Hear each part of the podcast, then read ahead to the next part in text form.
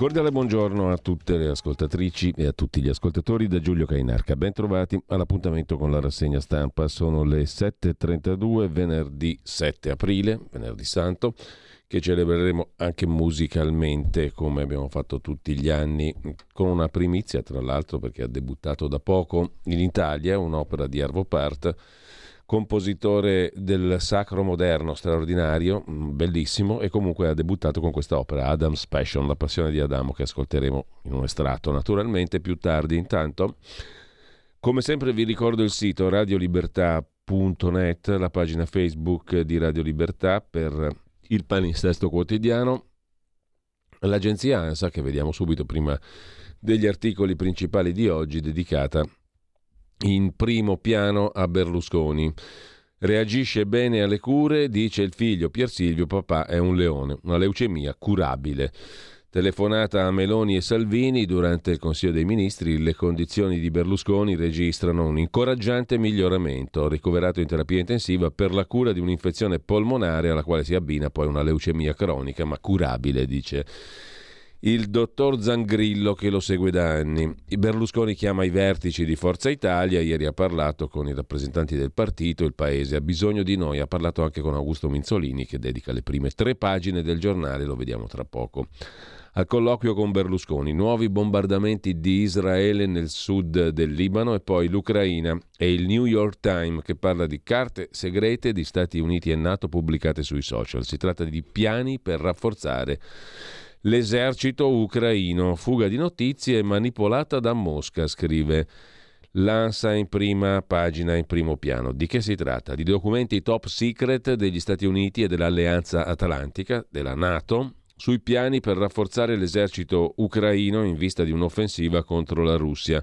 I documenti sono stati pubblicati in settimana sui social, rivela il New York Times citando fonti dell'amministrazione americana. Il Ministero della Difesa e il Pentagono ha aperto un'indagine sulla fuga di notizie su Twitter e Telegram, piattaforma quest'ultima con oltre mezzo miliardo di utenti disponibile in Russia. Secondo le fonti i documenti sono stati modificati in alcune parti rispetto al formato originale, scrive l'agenzia ANSA in primo piano. E ancora dalla prima pagina all'home page dell'ANSA di stamani, ok alle assunzioni nella pubblica amministrazione, 2100 nelle forze dell'ordine, lo ha deciso il Consiglio dei Ministri ieri col decreto siccità. Arriva il commissario straordinario nazionale mentre slitta il disegno di legge concorrenza che riguarda anche gli ambulanti. Il ministro Valditara, istruzione e merito, dice subito via il piano di assunzioni nella scuola, poi lo vedremo più in dettaglio. Il tutto, quello che ha deciso ieri il Consiglio dei Ministri, incentivi contro la fuga dei cervelli, più 30% i compensi.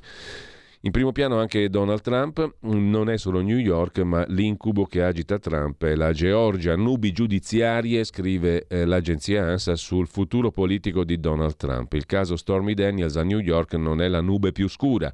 Entro un mese, al massimo due, è atteso il verdetto in Georgia, l'inchiesta più pesante tra quelle a carico di Trump. Quella dalla quale potrebbe uscire definitivamente sconfitto. Da mesi un gran giurì composto da tre uomini e due donne in, in Georgia sta indagando sulle interferenze di Trump per ribaltare i risultati del voto nella contea di Fulton. Nel suo primo rapporto pubblico la giuria speciale ha rivelato che alcuni testimoni potrebbero aver mentito sotto giuramento e ha raccomandato di incriminare una ventina dei personaggi chiave senza nominare direttamente Trump. I guai, insomma, scrive l'agenzia ANSA, per Trump potrebbero arrivare dalla Georgia più che altro. Qatargate, eh, il compagno italiano Panzeri esce dal carcere e va ai domiciliari, braccialetto elettronico per l'ex eurodeputato PCPD SPD Camera del Lavoro CGL in carcere dal 9 dicembre scorso nell'ambito dell'inchiesta belga sul Qatargate. Stangata di Pasqua, la benzina torna sopra i 2 euro e non si ricorda una Pasqua, tranne negli anni della pandemia, scrive l'agenzia ANSA, che non abbia registrato dei rincari dei carburanti. Crisi d'ansia per i voti, questa è bella, a Mestre, un rinomato liceo classico, cancella i voti perché sennò creano ansia per gli studenti. Si sperimentano i giudizi anche per fermare il calo delle iscrizioni la Vil Pecunia. Papa Francesco al carcere minorile di Roma, di Casal del Marmo, nella periferia romana ha celebrato la messa in cena dominico, il rito della lavanda dei piedi. Emiliano Fittipaldi, nuovo direttore di Domani, il quotidiano dell'editore svizzero Carlo De Benedetti, che ha silurato Stefano Feltri. L'editore e il consiglio di amministrazione ringraziano peraltro Stefano Feltri, eccetera, eccetera. Il prezzo medio dell'elettricità nel 22 è cresciuto del 100%. Il ministro Fitto dice che sul PNRR nessuna difficoltà nel governo, progetti critici passino a programmi non a rischio, dice il ministro Fitto sul piano nazionale di ripresa e resilienza, eccetera, eccetera. Runner morto in Trentino, forse ucciso da un orso e con ciò lasciamo la prima pagina dell'agenzia ANSA di stamani dai primo piano della, della, della, pagina degli esteri della stampa, ma notizia, eh, le notizie che arrivano dalla Francia ormai non fanno più notizia, scusate il gioco di parole, insomma non ne parla più nessuno. A Parigi però è assalto ai quartieri chic, ci racconta Danilo Ceccarelli, reportage per la stampa di Torino, bensì a pagina 18, tuttavia. Incendiata la brasserie La Rotonde, amata da Macron, decine di feriti negli scontri con la polizia, oltre 100 arresti. Insomma, in Francia l'incazzatura non eh, diminuisce, il presidente sprofonda nei sondaggi, superato da Marine Le Pen. Quando i pompieri sono intervenuti, le fiamme avevano già mandato in fumo parte del tendone de La Rotonde, la brasserie amata da Macron. E a proposito di politica estera, la Cina vuole conquistare il mondo, siamo a pagina 19 di Libero in questo caso, un colloquio col presidente del Parlamento di Taiwan che è l'oggetto degli interessi cinesi. La minaccia di invadere l'isola è un primo passo, spiega il presidente del Parlamento taiwanese Yu Shi-kun. L'obiettivo della Via della Seta è il dominio globale fa sapere in un colloquio con Marco Respinti su Libero, appunto, il presidente del Parlamento di Taiwan. Vediamo subito gli amici del quotidiano di Sicilia cosa ci raccontano oggi in prima pagina. Insularità sulla carta, dopo quasi un anno dall'approvazione della legge costituzionale, peraltro, non è stata ancora varata alcuna misura per rendere concreto il principio dell'aggiornato articolo 119 della Costituzione italiana, quello che contiene anche i principi del federalismo fiscale, cosiddetto nell'ultima legge di bilancio solo 5 milioni per le isole. E poi caro voli, prezzi scandalosi in Sicilia, servono più aerei. Per la siccità arriva un super commissario e intanto sui migranti Sicilia sempre più sotto pressione. Ieri un vertice tra il presidente Schifani e i rappresentanti del Ministero dell'Interno. Necessario intervenire sugli stati di partenza. È l'ottimo proposito. Il governo nazionale va verso il potenziamento dei centri di accoglienza in Sicilia e in Calabria, il che eh, ci dice che si aspettano naturalmente degli arrivi. Intanto i mali della Sicilia sono cronici, in Sicilia allarme rosso per lavoro nero, evasione, illegalità, dati dell'Istat e della CGA di Mestre, scrive. Il quotidiano di Sicilia. Come dicevamo, la telefonata di Berlusconi apre la prima pagina del giornale. Io non mollo è il titolo virgolettato le frasi di Berlusconi che ha chiamato Minzolini dall'ospedale. È dura ma ce la farò, come sempre ha detto Silvio Berlusconi ad Augusto Minzolini. Il bollettino parla di polmonite più leucemia cronica. La prima si cura con gli antibiotici, la seconda con la chemioterapia. Tutto o quasi sotto controllo, fanno sapere i medici. Già iniziate le cure, Berlusconi migliora. Parla Tajani, Forza Italia è operativa, Silvio incoraggia noi e gli elettori. Il colloquio, tra l'altro, è incorniciato in un bellissimo campo di tulipani, di fiori spontanei o meno coltivati, eccetera. Il Silvio Berlusconi che mm, eh, troneggia, diciamo così, in un campo fiorito di tulipani, papaveri e altre meraviglie primaverili. Telefonata a sorpresa dal San Raffaele, ce la farò anche questa volta, dice Silvio il Magnifico, sono sempre riuscito a risollevarmi. La chiamata al direttore dalla terapia intensiva con il fratello Paolo e la consorte Marta, scrive il giornale. La prima frase è una promessa, poi gli aneddoti sulla scuola dei Salesiani, la politica. Il professore di religione racconta a Berlusconi e a Minzolini ieri era un esule russo, ci mise in guardia sull'Unione Sovietica. Un ricordo del 94. Chiesi se si poteva evitare la vittoria dei comunisti mi dissero solo se corre lei e io lo feci. Sono riuscito anche in situazioni difficili e delicate a tirarmi su. Appena esco da qui ci vediamo, racconta Berlusconi a Minzolini. E poi ricordi, quell'insegnante al liceo dei Salesiani ci raccontava ciò che avveniva oltre il muro di Berlino. O scappi o finisci in carcere o peggio. Sottoterra, racconta Augusto Minzolini la sua telefonata con Berlusconi. Poi una pagina, caro Silvio, ti scrivo, pagina 8 del giornale. I lettori non hanno mai abbandonato Berlusconi e in queste ore mostrano tutto il loro affetto, l'orgoglio senza fine del popolo del CAV nei messaggi al giornale. Diavolo di un Silvio, scrive Vince 5019. Anche questa volta ne verrai fuori, alla faccia di chi ti vuole male. Presidente Vecchio Leone guarisca, scrive emigrato in Felix. Al più presto, preghiamo per lei. Forza Berlusca, scrive Streghetta. Vedi di deludere ancora una volta la brutta gente. In bocca al lupo per la ripresa. Invincibile condottiero, aggiunge sempre Verde, insomma un'intera paginata di lettere e messaggi dei lettori. Ma già che siamo al giornale, andiamo a pagina 14 perché Luca Fazzo, valentissimo cronista giudiziario, si occupa del caso Borsellino che tocca un altro ex magistrato, Ayala. Una borsa carica di veleni. Nella sentenza sul depistaggio, oggi variamente commentata dai giornali, i giudici accusano l'ex pubblico ministero e poi politico Giuseppe Ayala. Troppe e inspiegabili le sue contraddizioni. Non ce l'ha mai contata giusta Ayala. Io continuo ad avere grande rispetto per i colleghi, ma sono amareggiato per quel che scrivono nelle motivazioni della sentenza. In quel momento mi ero appena imbattuto nel cadavere dell'amico Paolo Borsellino, senza gambe e senza braccia. Ho fatto fatica a riconoscerlo. C'era questa storia della borsa ovviamente chiusa. Io ignoravo il contenuto della borsa e mi sono confuso a distanza di anni, dopo 15-20 anni. Sono parole di Giuseppe Ayala. Era amico di Paolo Borsellino, scrive Luca Fazzo, fu lui a sostenere l'accusa nel maxi processo a Cosa Nostra istruito dall'amico e da Giovanni Falcone. Oggi, a 30 anni dall'assassinio del magistrato e della sua scorta, ad Ayala tocca difendersi da altri magistrati, quelli che hanno condotto il processo per il depistaggio e indagini sulla strage di Via D'Amelio. Ayala si vede accusare da questi magistrati di avere cambiato troppo spesso le sue versioni su quanto vide in quella terribile domenica di luglio. Va detto che anche la figlia di Paolo Borsellino Fiammetta Qualche dubbio ce l'ha sempre avuto su Ayala. Il processo sul depistaggio si è concluso senza condanne. Sul banco degli imputati tre pesci piccoli, tre poliziotti dell'epoca. Uno assolto, due prosciolti per prescrizione. Come a dire, noi la verità sulla vicenda di Paolo Borsellino non la sapremo mai. Punto e fine del discorso. Su Repubblica c'è lo stesso uh, argomento, naturalmente, Borsellino 30 anni di buio.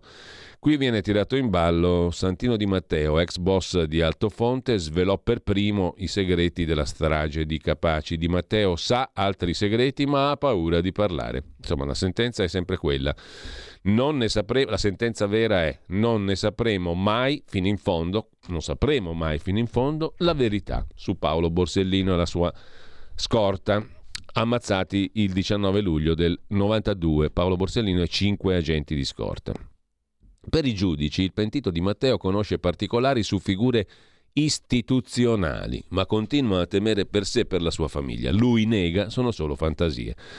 Italiani, mettetevi il cuore in pace, non ne saprete nulla. Meglio rivolgersi alle cose belle, indubitabilmente belle, fantasticamente belle, eccezionalmente belle, come la crocifissione di Masaccio esposta fino al 7 maggio al Museo Diocesano di Milano, luogo magnifico, peraltro, di fianco c'è un altro luogo magnifico e sono tre cose stupende, il Museo Diocesano.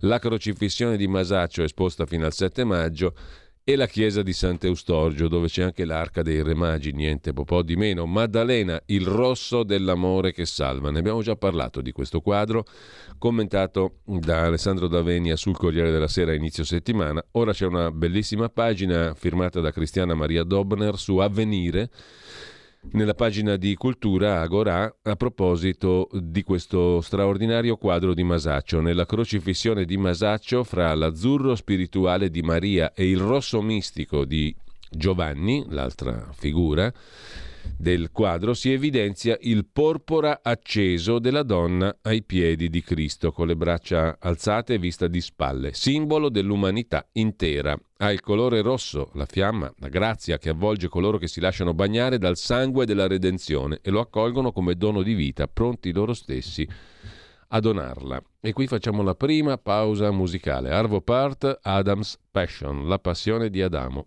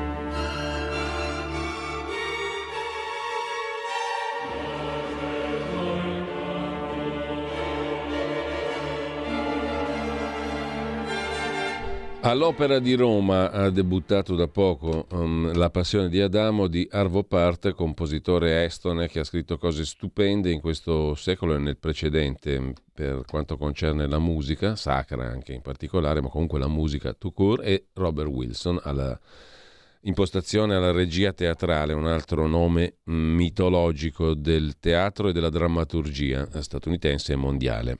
Una prima che è stata fatta pochi giorni fa, stupenda, naturalmente e bellissima eh, per chi è a Roma, se la può credo anche gustare appieno. La passione di Adamo di Arvo Parte e Robert Wilson, due giganti. Ma torniamo alle eh, notizie di oggi, agli articoli selezionati per la rassegna stampa di oggi. Dicevamo di Borsellino, ma soprattutto di questo quadro magnifico. A Milano lo si può apprezzare e vedere fino al 7 maggio, la crocifissione di Masaccio. Mm, per quanto concerne invece le notizie veramente importanti, eh, giustamente riassunte da Dagospia sotto il titolo Agenzia Masticazzi, con un sondaggio Cospito non vuole magnà. Che ne pensi? Ipotesi 1, sticazzi, 2 e sticazzi, 3 Sti gran cazzi. Infatti Alfredo Cospito ha ripreso a mangiare. L'anarchico, ricoverato nel reparto penitenziario dell'ospedale San Paolo di Milano, ha sospeso lo sciopero della fame. Ha mangiato del brodo, l'anarchico, insomma. Il soggetto, il terrorista, ha mangiato del brodo con una bustina di parmigiano. Prosit, scrive Dagospia. Nei giorni scorsi i tribunali di sorveglianza Milano-Sassari avevano rigettato la richiesta di differimento della pena e la detenzione domiciliare per motivi di salute. Si è fatto il brodino con la busta di parmigiano. Intanto Renzi Business Holding, visto che siamo ad Agospia, il neo direttore de Il Riformista, il senatore Matteo Renzi, ha modificato lo statuto della sua holding che si chiama ma.re. Tirando dentro, nella holding della famiglia Renzi, niente po' di meno, se non c'è una holding, mando vai, se la holding non ce l'hai, tirando dentro anche il figlio ventunenne, Francesco Renzi, calciatore del Prato in Serie D. Il figlio di Renzi ha una quota del 10% della holding del Babbuccio, il babbuccio numero uno, Tiziano, è impareggiabile, però anche il figlio Matteo non se la cava male. La società allarga il ventaglio di attività, dall'assunzione, gestione e partecipazioni alle consulenze, alle operazioni mobiliari, immobiliari, commerciali, editoriali. Il senatore semplice di Riyadh Arabia Saudita, Matteo Renzi ha creato anche una seconda holding, sempre insieme al figlio. Si concentrerà su consulenza aziendale, comunicazione, eventi. Renzi Business Holding, scrive Dagospia. Per quanto concerne invece la riunione del governo di ieri, il governo ha partorito ieri il decreto siccità, prevale la linea di Giorgia Meloni, scrive Avvenire, in questo caso un mese per individuare le opere urgenti. Al commissario per la siccità il compito di selezionarle, cabine di regia che resta a Palazzo Chigi, ma il Ministero delle Infrastrutture di Matteo Salvini sarà centrale. Fondi da stabilire. Sulla concorrenza un altro rinvio, sugli ambulanti si rischia un nuovo caso. E poi c'è un'intervista al, vedremo oggi citato per altre questioni, il ministro Lollo Brigida. Stiamo smontando i pregiudizi su di noi, dice il ministro dell'agricoltura, della sovranità alimentare e delle foreste italiche. Sull'acqua come sul cibo, dice Lollobrigida, abbiamo visione strategica. PNRR, lavoriamo tutti nello stesso verso, dice ancora Lollobrigida. La siccità è un'emergenza ciclica, ancor più necessari gli interventi per disboscare sovrapposizioni di competenze e di legislazioni. C'è molto da fare sulla capienza delle dighe. Il lavoro c'è, dice Lollobrigida, ad avvenire è assurdo avere persone che restano a casa prendendo il reddito di cittadinanza. La burocrazia non era più abituata all'indirizzo politico, ma adesso sono arrivati loro. E la burocrazia fila dritta. Le opposizioni vogliono cooperare? Contano i fatti, dice il ministro Lollo Brigida. Eh, sulla questione del Consiglio dei Ministri di ieri anche il Tempo di Roma che si occupa di un'altra decisione. Forze dell'ordine, più di 2.000 assunzioni in arrivo. Così ha detto Giorgia Meloni, rafforziamo la sicurezza dei cittadini in totale 3.150 nuovi posti nella pubblica amministrazione e compensi più alti del 30% per evitare la fuga dei cosiddetti cervelli. Verrà aumentato il personale di carabinieri, polizia, vigili del fuoco, guardia costiera e guardia di finanza e le eccellenze, gli incentivi per portare i ricercatori scappati all'estero, i cervelli appunto, a rientrare in Italia. Creiamo qui le condizioni migliori, scrive il tempo. Parla anche il ministro dell'istruzione et del merito Valditara, più professori al sud per frenare l'abbandono scolastico. Un gruppo di esperti lancerà la sfida alla dispersione scolastica e all'assenza di competenza alla fine del percorso di studi, incentivi economici per gli insegnanti in aree disagiate. Quali lo vedremo. Qualche ideuzza ce l'abbiamo già. Eh, pregiudizialmente. Avvocatura dello Stato sarà al fianco dei docenti vittime di aggressioni. A chi picchia verranno anche chiesti i danni di immagine in tribunale. Il tutor, altra figura nuova. Saranno formati i tutor su base volontaria con un corso e un esame finale. Per loro stipendio fino a 4.700 euro all'anno in più. E a proposito di scuola, anche Repubblica se ne occupa un piano straordinario per assumere 50.000 insegnanti, per gli alunni fragili 18-20.000 professori di sostegno, previsto un anno di prova e un esame per il contratto a tempo indeterminato, 3.000 ingressi nella pubblica amministrazione. Due terzi alle forze di sicurezza, come abbiamo già visto prima. Per quanto riguarda la scuola, sono 50.000 i docenti che saranno assunti a tempo indeterminato. Un piano straordinario. Il ministro Valditara prova ad aggirare l'attesa dei concorsi previsti dal PNRR che devono chiudersi entro il 31 dicembre 2024 col reclutamento di 70.000 insegnanti. Col PNRR ci stanno a far marciare quei treni che non finiscono più, come abbiamo visto in questi mesi. Comunque anche 70.000 insegnanti andranno assunti col PNRR. Si, apri- si apriranno però solo in estate i primi concorsi per 25.000 e così subito un piano straordinario per 50.000. I numeri ti fanno un po' perdere la testa, ma in ogni caso ci sarà particolare attenzione al sostegno. Il programma parallelo porterebbe a un'importante infornata di docenti per l'anno 23-24. Si vedrà. Parla anche Paolo Zangrillo, il fratello, il medico Alberto Zangrillo sta curando Berlusconi a San Raffaele in queste ore, il fratello, l'altro Paolo appunto è ministro della pubblica amministrazione. Nuove risorse ai piccoli comuni, racconta Zangrillo alla stampa, uffici pubblici più efficienti, non perderemo i fondi del PNRR. Un patto fra Stato e privati per migliorare i servizi. In arrivo 157.000, se stamattina è la mattina dei numeri, in arrivo 157.000 ingressi nella pubblica amministrazione per garantire il turnover, un fondo ad hoc per i segretari comunali. L'esempio di competenza da imitare è l'ufficio post-sisma in Abruzzo. Di tutto e di più stamattina. E intanto c'è anche il via libera di Mattarella, inteso come il Presidente della Repubblica, che ha autorizzato che cosa? La presentazione alle Camere del disegno di legge contro la carne coltivata cellule artificiali e compagnia bella, impropriamente detta sintetica, ma quella roba là, insomma, ha autorizzato la presentazione alle Camere Mattarella del disegno di legge per la sicurezza alimentare che vieta la produzione e l'immissione sul mercato di alimenti e mangimi sintetici. Il disegno di legge potrà iniziare con la benedizione del capo dello Stato il suo percorso parlamentare. Due pagine dedica la stampa a questa questione. La carne viva è il titolo delle due pagine. Tradizione da una parte, nuove tecnologie dall'altra si scontrano sul cibo. Da una parte la necessità di salvare sapori e aziende, dall'altra la sfida per ridurre le emissioni della mitica CO2, anidride carbonica, due visioni opposte che si scontrano nei nostri campi. Il primo racconto ci porta a Carrù, la patria del bue grasso e della omonima fiera con animali stupendi. Tra l'altro il bue di Carrù vuole restare il re in pericolo l'economia del gusto, dalle stalle sostenibili ai ristoratori un intero comparto è in allarme. Filiera di eccellenza quella di Carrù, provincia di Cuneo. Prodotto macellato ristoranti, eccellenza straordinaria. Dall'altra parte c'è la fabbrica di proteine israeliana. Le nostre bistecche sono più sane.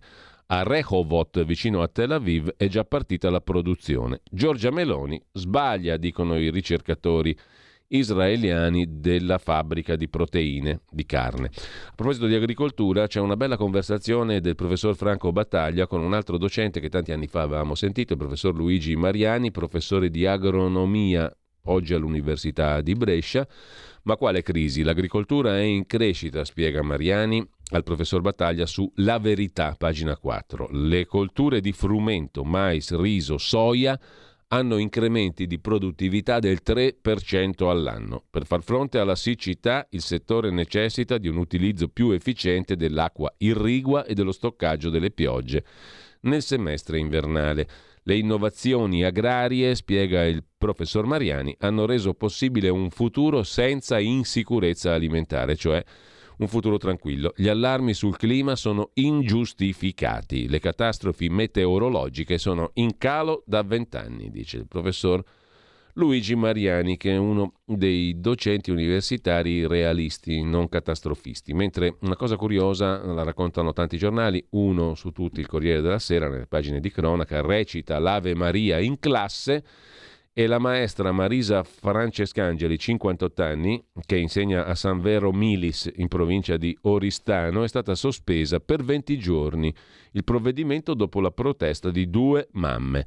Solidarietà dalle altre famiglie. La docente farà ricorso. A Natale aveva fatto realizzare ai bimbi un rosario. A marzo la notifica con la riduzione della paga.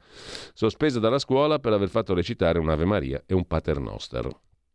E poi c'è invece, nella stessa pagina di cronaca del Corriere della Sera, pagina 23, l'intervista di Rosanna Scardi alla ragazza ventunenne violentata a Treviglio. Sul treno con me c'era un passeggero che ha scelto di andare via. Da adolescente avevo già subito un altro abuso, dice la ragazza, ventunenne, origini toscane, ha denunciato di essere stata violentata sul treno partito da Porta Garibaldi a Milano e diretto a Treviglio, Bergamo, mercoledì mattina. La giovane è abbordata nel sottopasso di Porta Garibaldi da un uomo sui 40 anni, carnagione scura, al quale aveva chiesto informazioni. L'uomo, poi salito sullo stesso treno, l'avrebbe bloccata tra finestrino e sedile violentandola. Lei avrebbe anche perso i sensi. La ventunenne ha raccontato che un altro passeggero ha notato la scena, invece di intervenire li ha lasciati soli allontanandosi. È venuto a prendermi il papà in ospedale, con lui c'era anche il mio fidanzato, avevo bisogno di loro, racconta la ragazza. A proposito di ragazzi minori, un arresto al giorno, scrive in cronaca di Milano il Corriere della Sera. Il cosiddetto disagio giovanile ora è strutturale, l'allarme della Presidente del Tribunale di Milano. Crescono i reati violenti, cresce anche lo spaccio. Un arresto di minorenni al giorno in quel di Milano, a volte anche due. Il numero di minorenni fermato dalle forze dell'ordine è altissimo, dice la Presidente del Tribunale dei Minori Maria Carla Gatto. Dal 6 marzo, giorno in cui è stato aperto il centro di prima accoglienza IPM Beccaria, i ragazzi arrestati sono stati 33, in crescita del 136% rispetto all'anno pre-Covid 2019. E veniamo al ministro Coccodè. Così mm, Marco Travaglio inquadra la questione che riguarda il già citato, per altri motivi, ministro dell'agricoltura, ovvero il cognato d'Italia, come lo chiama qualcuno, il ministro Lollo Brigida. Perché ministro Coccodè? Quando, perché la gallina che canta ha fatto l'uovo, no? Coccodè. Quando la deputata Fratelli d'Italia, Rachele Silvestri, ha scritto al Corriere della Sera per spegnere un gossip sul bebè che avrebbe avuto da un ministro sposato del suo partito, abbiamo pensato a un tragico autogol, scrive Travaglio. Ora quel gossip, prima noto a poche centinaia di persone, lo conoscono tutti. Abbiamo anche pensato che non fosse una grande idea per il ministro cognato Francesco Lollobrigida presentarsi ai cronisti a compiangere la deputata Silvestri e a sfidarli con aria minatoria a fare il nome di Mr. X, anche perché pure lui il 15 marzo aveva inscenato un pianto greco sul Corriere della Sera dicendo di me si dice tutto, aveva detto il cognato ministro, finisco pure nel gossip, è tutto assolutamente falso. Purtroppo l'intervistatore, scrive Travaglio, non domandò quale fosse quel gossip eh, falso. Se di solito la gallina che canta è quella che ha fatto l'uovo, figurarsi quella che canta due volte in 20 giorni. Era da quando B. svelò davanti a un attonito premier danese Rasmussen il gossip su sua moglie Veronica e Massimo Cacciari che qualcuno non tentava di spegnere una vocina amplificandola a un milione di decibel. Ma avevano ragione Rachele e Lollo e torto noi che ci ostiniamo a ragionare come se esistesse l'informazione. I TG ignorano la notizia, i giornali la depistano, evitando di unire i puntini o unendo quelli sbagliati, in nome della solidarietà femminile contro il sessismo, che qui non c'entra nulla, e stabilendo che si tratta certamente di calunnia e storia non vera. Dunque il ministro Coccodè, quello che ha cantato due volte, avrà fatto lui l'uovo, anzi fecondato l'ovulo per essere più precisi. In ogni caso c'è perfino chi la frulla con un altro pianto greco, scrive. Ancora Travaglio, l'altro caso è quello della compagna di Ellie Schlein, vittima del vile attentato di Diva e Donna, la pubblicazione di Urbano Cairo, Corriere della Sera, che ha osato fotografarla come se la relazione affettiva della leader del secondo partito, il PD, da lei stessa svelata in interviste e comizi, sono Ellie, sono una donna, amo un'altra donna, non sono una madre, ma non per questo sono meno donna, aveva detto Ellie Schlein. Ebbene, tutto ciò doveva restare segreto. Tutto per non notare la cupa atmosfera di ricatti, almeno potenziali, che avvolge il pasticciaccio e lo rende tutto politico, da quando la deputata l'ha reso pubblico. Se dici che gira voce che il tuo bebè sia figlio di un big di Fratelli d'Italia, tu e lui dovete dire chi è. Se dici che la notizia è uscita su qualche organo di informazione, devi dire quale, e infatti non è mai uscita. Se dici che sei stata costretta al test del DNA, devi dire chi ti ha costretto. E prima o poi qualcuno ti chiederà di mostrarlo quel test, perché i malevoli sospetteranno che non dica ciò che tu gli attribuisci. Se spiattelli tutto al Corriere, tirando in ballo un pezzo grosso del tuo partito, devi raccontare se ne hai parlato, con lui o con altri. Se dici che la calunnia per attaccare figure del mio partito è nata da cacicchi in cerca di gloria e da un uomo, probabilmente un politico, devi dire chi sono e denunciarli per diffamazione. Perché con quella lettera tu, cara onorevole Silvestri, non hai chiuso il caso, hai aperto il vaso di Pandora. Dall'altra parte c'è appunto il pianto greco della compagna di Ellie Schlein, che si dice vittima del vile attentato di chi l'ha fotografata. Insomma, è stata Elish Line a dire c'è una compagna, non è, non, è, non, non, è, strano che si vada a pubblicare la foto della compagna di Elish Line. Detto ciò, c'è un altro articolo interessante sul ministro Coccodè, ovvero eh, sul ministro Lollo Brigida, ed è Giacomo Amadori a scriverlo per La Verità. Fango su Fratelli d'Italia, la fonte del gossip su Lollo Brigida, il quale ha detto voglio vedere chi è il primo che dice il, mio, il nome di chi ha messo incinta presuntamente, falsamente la deputata Silvestri. Eh, adesso il nome l'hanno fatto tutti, è Lollo Brigida, si parlava di lui, tutti lo sapevano, dietro le quinte, adesso lo sanno tutti gli italiani. Comunque, la fonte del gossip su Lollo Brigida, scrive chiaramente oggi la verità, è lui l'oggetto del gossip, è un amico di Gelli, inteso come Licio, il materassaio più famoso d'Italia e del Giro Etruria. Banca Etruria, vuoi vedere che c'entra la famiglia Boschi? Vedi alla voce Maria Elena e suo papà? A settembre Gianmario Ferramonti, altro soggetto che tanti anni fa bazzicava in ambito Lega, la vecchissima Lega Nord, aveva provato a rifilarci una polpetta avvelenata sulla paternità smentita del ministro Lollo Brigida con una collega di partito. I rapporti con Flavio Carboni poteva mancare parlando di Gelli e gli incroci con Babbo Boschi, un altro in odore di massoneria toscana. Da mesi a Roma circolano mormorii che individuano nel ministro Lollo Brigida il vero padre del figliuolo di Rachele Silvestri, la deputata ex 5 Stelle e ora Fratelli d'Italia, che ha cantato sul Corriere della Sera.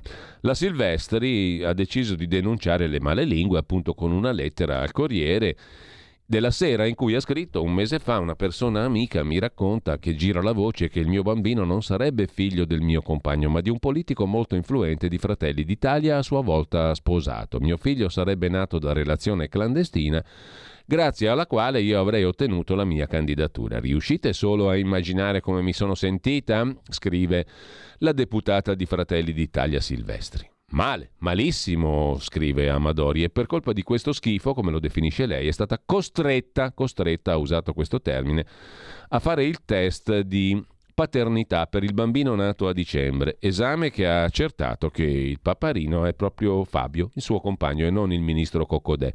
La Silvestri ha provato a tracciare l'identikit del diffamatore. L'unica cosa che so, chi si è inventato questa storia, è un uomo, probabilmente un politico. Qualcuno dice che la calunnia sia stata pensata per attaccare figure del mio partito, per insinuare degrado da basso impero. Altri mi dicono, ha scritto la Silvestri, che sia nato da cacicchi, in cerca di gloria. Qualunque sia la ragione, mi fa orrore. La parlamentare però non ce l'ha solo coluntore senza volto e scrive molti, cioè altri, hanno scelto di condividere un'evidente calunnia di telefono in telefono, di chat in chat, rendendosi complici di questo schifo e anche chi sa, ma ha deciso di non parlare, lo è, lo è inteso come complice. Ebbene, noi qualcosa sappiamo e quindi parliamo, scrive il callido Giacomo Amadori sulla verità di oggi, a pagina 15. Comunque, questo tanto per dare l'idea dell'ambientino, no? Bellissimo l'ambientino che si viene fuori da questa storia, la politica italiana. La maldicenza sulla, sul ministro Coccodè era arrivata sul nostro cellulare. Tra l'altro oggi viene pubblicata anche la chat con Gianmario Ferramonti dalla Verità, no? Caro, uh, scrive il Ferramonti a Giacomo Amadori, ti interessa un gossip pruriginoso? La candidata FDI Silvestri, ex 5 Stelle, abito rosso, è gravida. Sai di chi? Mister Cravatta Azzurra, tal Lollo che l'ha imposta candidata in Abruzzo. Come vedi, sotto il sole non cambia mai nulla, scriveva il Ferramonti a Amadori, che scriveva a sua volta: Ma Lollo non è il cognato di Donna Giorgia? Appunto, e che caso, la sorella cornutazza è. In ogni caso, la maldicenza era arrivata sul nostro cellulare, scrive Amadori, questa era la chat sotto forma di messaggino il 14 settembre, dieci giorni prima delle ultime elezioni amministrative. A offrire la maldicenza sulla sorella di Giorgia Meloni Cornutazza e sul ministro Coccodè, vero padre del figlio dell'ex, dell'ex, parlamentare 5 Stelle, oggi Fratelli d'Italia Silvestri, che adesso ha scritto sul Corriere della Sera, a offrire questa chicca, diciamo così, di schifosi, era Gianmario Ferramonti, imprenditore, politico di origini bresciane, che ha vissuto il travagliato passaggio dalla prima alla seconda Repubblica, non senza qualche patema. Era stato nella Lega, mi sembra, della, della Val d'Aosta, una roba del genere. C'era, era stato protagonista anche dello scandalo Foney Money, qualcuno se lo ricorderà, una bufalotta di quelle enormi cialtronerie massoniche. Boh, tutta una robaccia schifosa. Comunque, al di là di questo, è ancora in giro questo qui. Noi lo avevamo conosciuto, scrive Giacomo Amadori, nel 2016, quando era stato coinvolto nella famigerata ricerca di manager e di fondi per il salvataggio di Banca Etruria.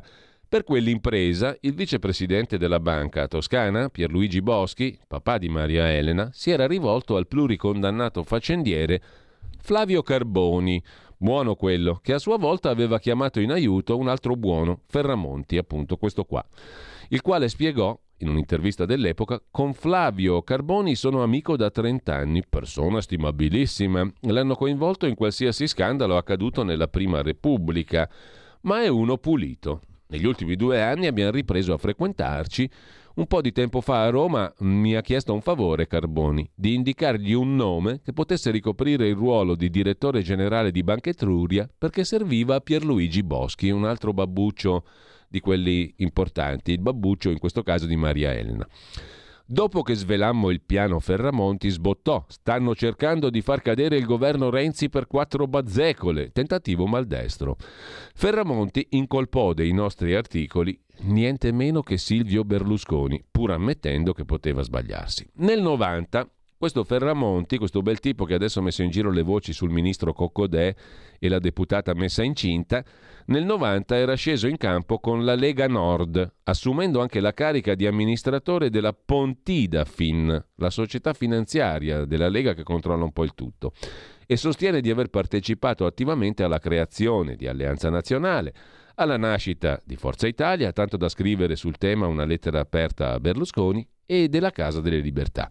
Nel 1995 aveva fondato il Partito Federalista con l'ideologo Gianfranco Miglio, il professor Miglio. Nel 96 la sua ascesa si interrompe, viene arrestato su ordine della Procura d'Aosta per la presunta megatruffa, eccola qua, Phoney Money, legata a dei bond, delle obbligazioni, e viene indagato in un fascicolo parallelo denominato Operazione Lobbying che ipotizzava la costituzione di un'associazione segreta che avrebbe fatto capo proprio a Ferramonti e a un suo amico americano, tale Enzo De Chiara. Nel 2005 Ferramonti viene assolto da ogni accusa e riprende la sua attività politica, provando a riunire quel che resta dei vecchi democristiani o fondando movimenti come Popolo del Web e Partito delle Aziende. Ferramonti, assai trasversale ma di provata fede atlantista, si tuffa nella campagna elettorale del 2016 pro Donald Trump e marcia al fianco dei gilet gialli nostrani guidati dal sanguigno generale Antonio Pappalardo, un altro di quelli buoni, ve lo ricorderete sicuramente. Nel 2021 Ferramonti viene intervistato da Report e rivendica di essere un tifoso di Matteo Renzi e di Maria Elena Boschi. volendo, come i due ex piddini, bucare le gomme al governo giallo-rosso di Giuseppe Conte. E per esempio mostra un messaggio inoltrato a Maria Elena Boschi. Già lui aveva lavorato per il papà, diceva lui, no? per Banca Etruria. Il messaggio è: se buttano giù questo cretino di Conte, una mano gliela diamo, qualche milione di voti ce l'abbiamo. Hai capito? La Boschi, all'inviato della trasmissione RAI, spiegò di non avere mai risposto a questo messaggio che le mandò il Ferramonti, il quale invece confermò di poter muovere milioni di elettori appartenenti ad associazioni di categoria. Da sempre vicino ad ambienti massonici, l'affair Carboni Etruria Docet, nel dicembre del 2015, ai funerali di Licio Gelli, questo Gianmario Ferramonti si prende la scena e davanti ai microfoni lancia messaggi sibillini su presunti documenti ancora inediti di Licio Gelli che consentirebbero, se divulgati, di riscrivere passaggi cruciali della storia politica recente. A questo lobbista però i neopotenti stanno sul gozzo, forse perché troppo impermeabili ai suoi progetti. Col tempo, nonostante avessimo rivelato il suo coinvolgimento nel caso di Banca Etruria, Ferramonti aveva provato a inserire anche noi nella sua rete di contatti, invitandoci a svariati incontri. Il 14 settembre, dieci giorni prima delle ultime elezioni, aveva provato a propinarci il presunto scoop su Lollo Brigida, che certo, se confermato, avrebbe potuto agitare gli ultimi giorni della campagna elettorale. E scriveva così il Ferramonti all'Amadori, quello che abbiamo letto prima. Ti interessa il gossip pruriginoso, eccetera, eccetera. Una frase scritta sotto una foto che gli era stata inoltrata da qualcuno, si vedevano diversi politici per la campagna elettorale, otto persone. Il terzo da sinistra era Lollo Brigida, l'ultima a destra la deputata Silvestri, già in tenuta pre-maman e col pancione incinta, insomma. Il messaggio di Ferramonti proseguiva. La candidata Silvestri, ex 5 Stelle, abito rosso, è gravida, sai di chi? Di Lollo, eccetera, eccetera. Non sappiamo se Ferramonti si sia rivolto a noi, racconta oggi Giacomo Amadori, perché sperava che pubblicassimo la notizia o affinché iniziassimo a parlarne in giro.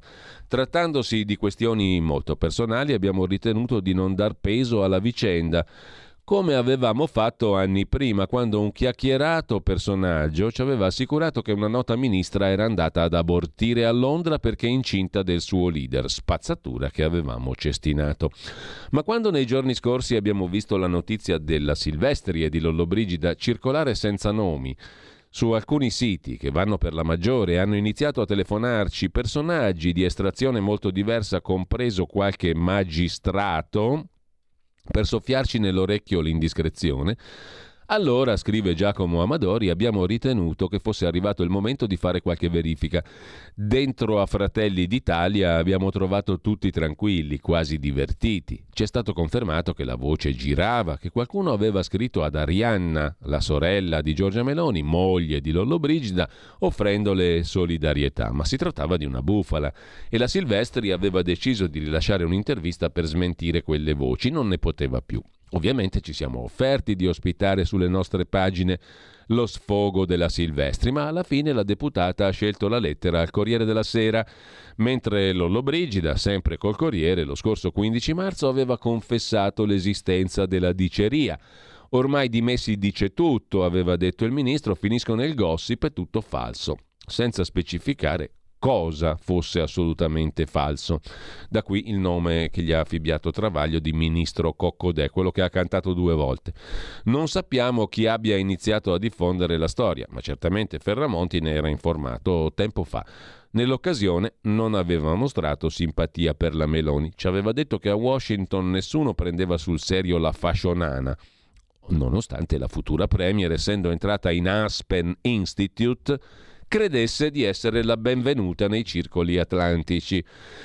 Dopodiché il Ferramonti ci aveva spedito il logo del partito unico dei cialtroni, in cui figuravano tutti gli schieramenti, compreso Fratelli d'Italia. Successivamente ci aveva inondato di documenti, video e messaggi da complottismo spinto, argomenti massoneria, servizi segreti deviati, mafia, stragi, colpi di Stato, guerra fredda, terrorismo, intrighi vaticani, Covid, Big Pharma.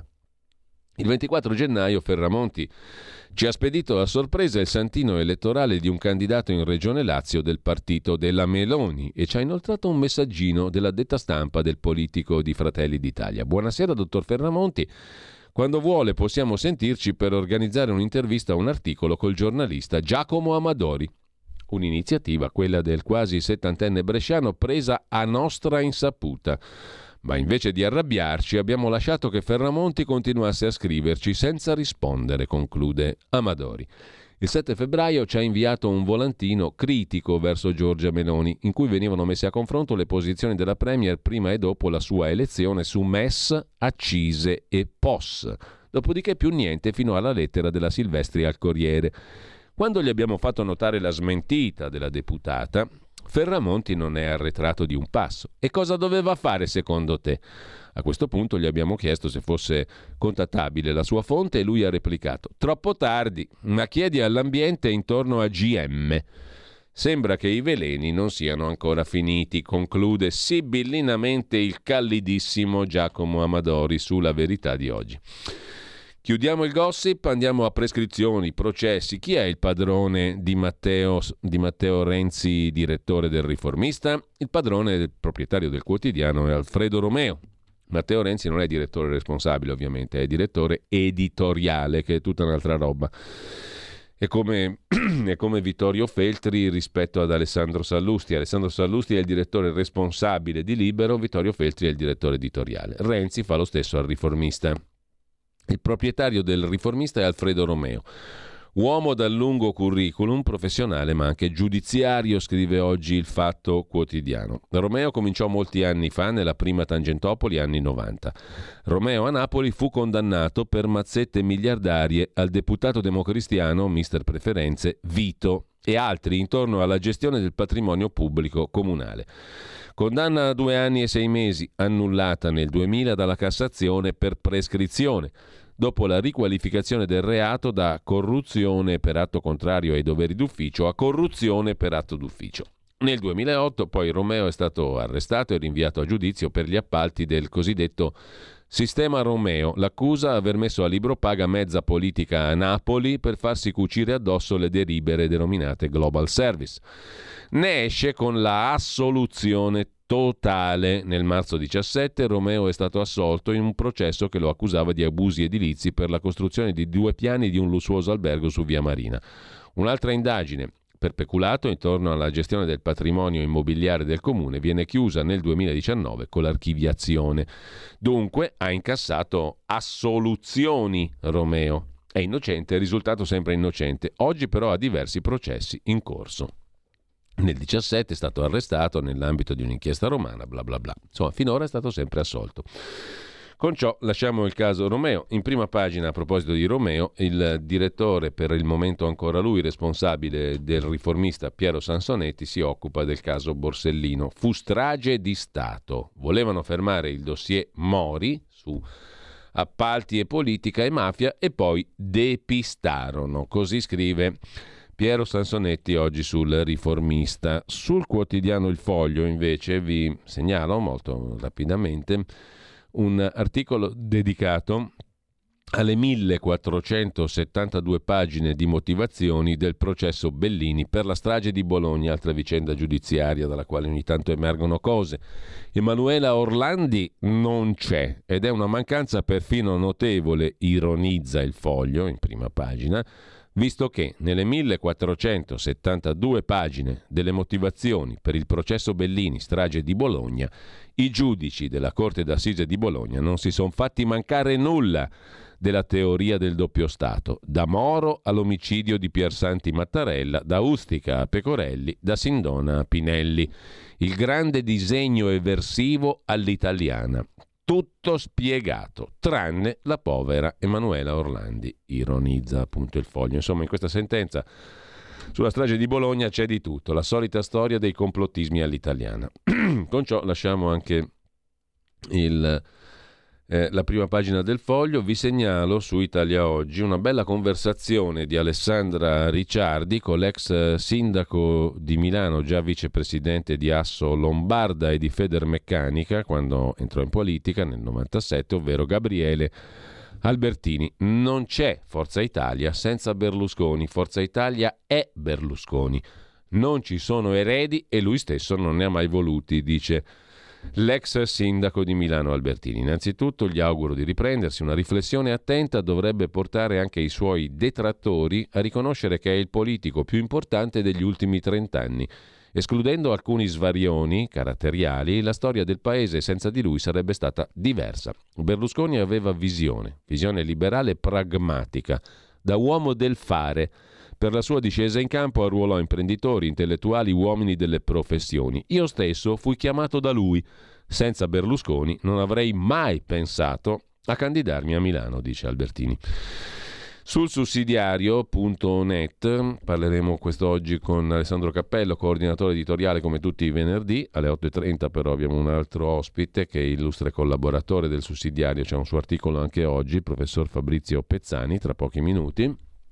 La riforma del patto di stabilità. In primo piano un'intervista sul sussidiario.net di stamani al professor Massimo D'Antoni, docente di scienza delle finanze all'Università di Siena, i dettagli tecnici del patto di stabilità, della riforma del patto che possono condannare l'Italia. Alla fine del mese di aprile potrebbe riprendere il confronto sulla riforma del patto di stabilità. Attenzione, questa può essere la condanna per l'Italia. Il professor Pezzani che avremo con noi tra poco, Fabrizio Pezzani si occupa di finanza e politica e ci riporta al 2011, la terza puntata del suo articolo su finanza e politica, l'attacco all'Italia, rimasto impunito gli hedge fund, fondi speculativi, grazie alla connivenza delle agenzie di rating, nel 2011 sono stati in grado di destabilizzare l'Italia con un attacco doloso, scrive il professor Pezzani. A proposito di Europa, non perdetevi il commento su Cronaca Vera e su fronte del blog.it di Edoardo Montolli. Cosa sta a fare ancora l'Italia in Europa? La risposta è certa, lo zerbino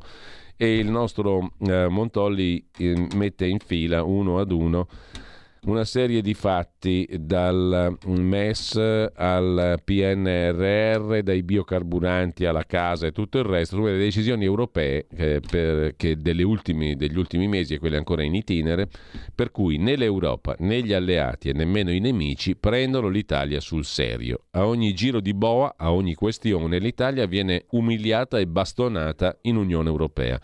Dagli aiuti di Stato ai motori elettrici, dalle bollette ai vertici coi capi di Stato, reazioni zero. A proposito di Europa, sulla stampa di oggi c'è un'intervista di Donatella Stasio al presidente della Corte di Giustizia dell'Unione Europea, Kön Lenertz. L'Unione tutela i diritti dei figli e delle coppie gay. Gli Stati membri si adeguino, dice il presidente della Corte di Giustizia che dovrebbe essere, eh, il cui compito dovrebbe essere quello di uniformare le legislazioni appunto dei diversi stati. A proposito di Europa, Federico Punzi su Atlantico Quotidiano si occupa di Emmanuel Macron e Ursula von der Leyen che sono andati da Xi Jinping, prove di disaccoppiamento dagli Stati Uniti. Macron e von der Leyen in Cina per salvare la transizione green ratificando la nuova dipendenza dell'Unione Europea dalla Cina. A proposito di Cina, su Avvenire, pagina 3, la risposta europea alla Cina porta le infrastrutture nel sud. Nell'Africa entra nel vivo il programma europeo, il programma denominato Global Gateway, che dovrebbe fare concorrenza alla Belt and Road Initiative, la via della seta cinese si chiama appunto Global Gateway, prevede 300 miliardi di investimenti, per lo più con garanzie pubbliche, investimenti privati e opere pubbliche. L'obiettivo? Una rete di connessioni a livello internazionale, tra le priorità la transizione digitale e quella energetica. Ai paesi sono richiesti trasparenza, rispetto dei diritti ed è rivolto il tutto all'Africa al Nord Africa e ai rapporti con l'Europa. Fibra ottica tra Nord Africa ed Europa, un grande impianto idroelettrico per il Congo, fotovoltaico in Niger, eolico e solare in Bangladesh, idrogeno verde in Colombia, acqua potabile per l'Ecuador. In tutto il sud del mondo l'Europa con Global Gateway ci mette 300 miliardi di investimenti.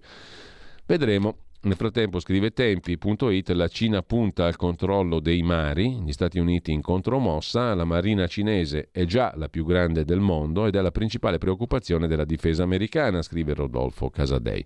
È presto per parlare di OPA, cioè di offerta di acquisto sul dominio dei mari, ma rincorrere l'espansione navale della Cina non sarà facile contro misure di Biden e degli alleati. A proposito degli Stati Uniti, su scenari economici, It, più 319% di licenziamenti negli Stati Uniti rispetto a un anno fa. Intanto il sociologo paragrillino Domenico De Masi, intervistato sul fatto quotidiano.it da Peter Gomez, racconta negli anni 90 è stato Draghi a svendere l'argenteria del nostro paese. Ammiro Draghi per la sua astuzia luciferina. Fece fare la cosa più di destra, le privatizzazioni, a quattro governi di sinistra. Il 2 giugno del 92 salì sullo yacht Britannia col fiorfiore dei finanzieri mondiali. Fece un discorso bellissimo. Per loro, naturalmente, dice il sociologo De Masi. Stai ascoltando Radio Libertà. La tua voce libera, senza filtri né censura. La tua radio.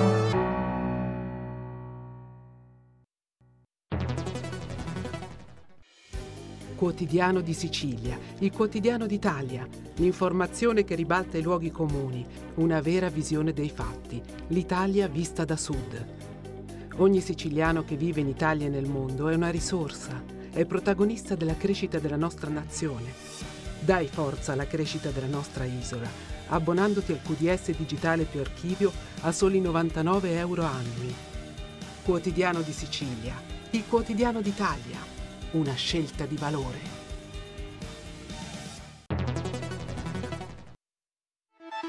Stai ascoltando Radio Libertà, la tua voce libera senza filtri né censure, la tua radio.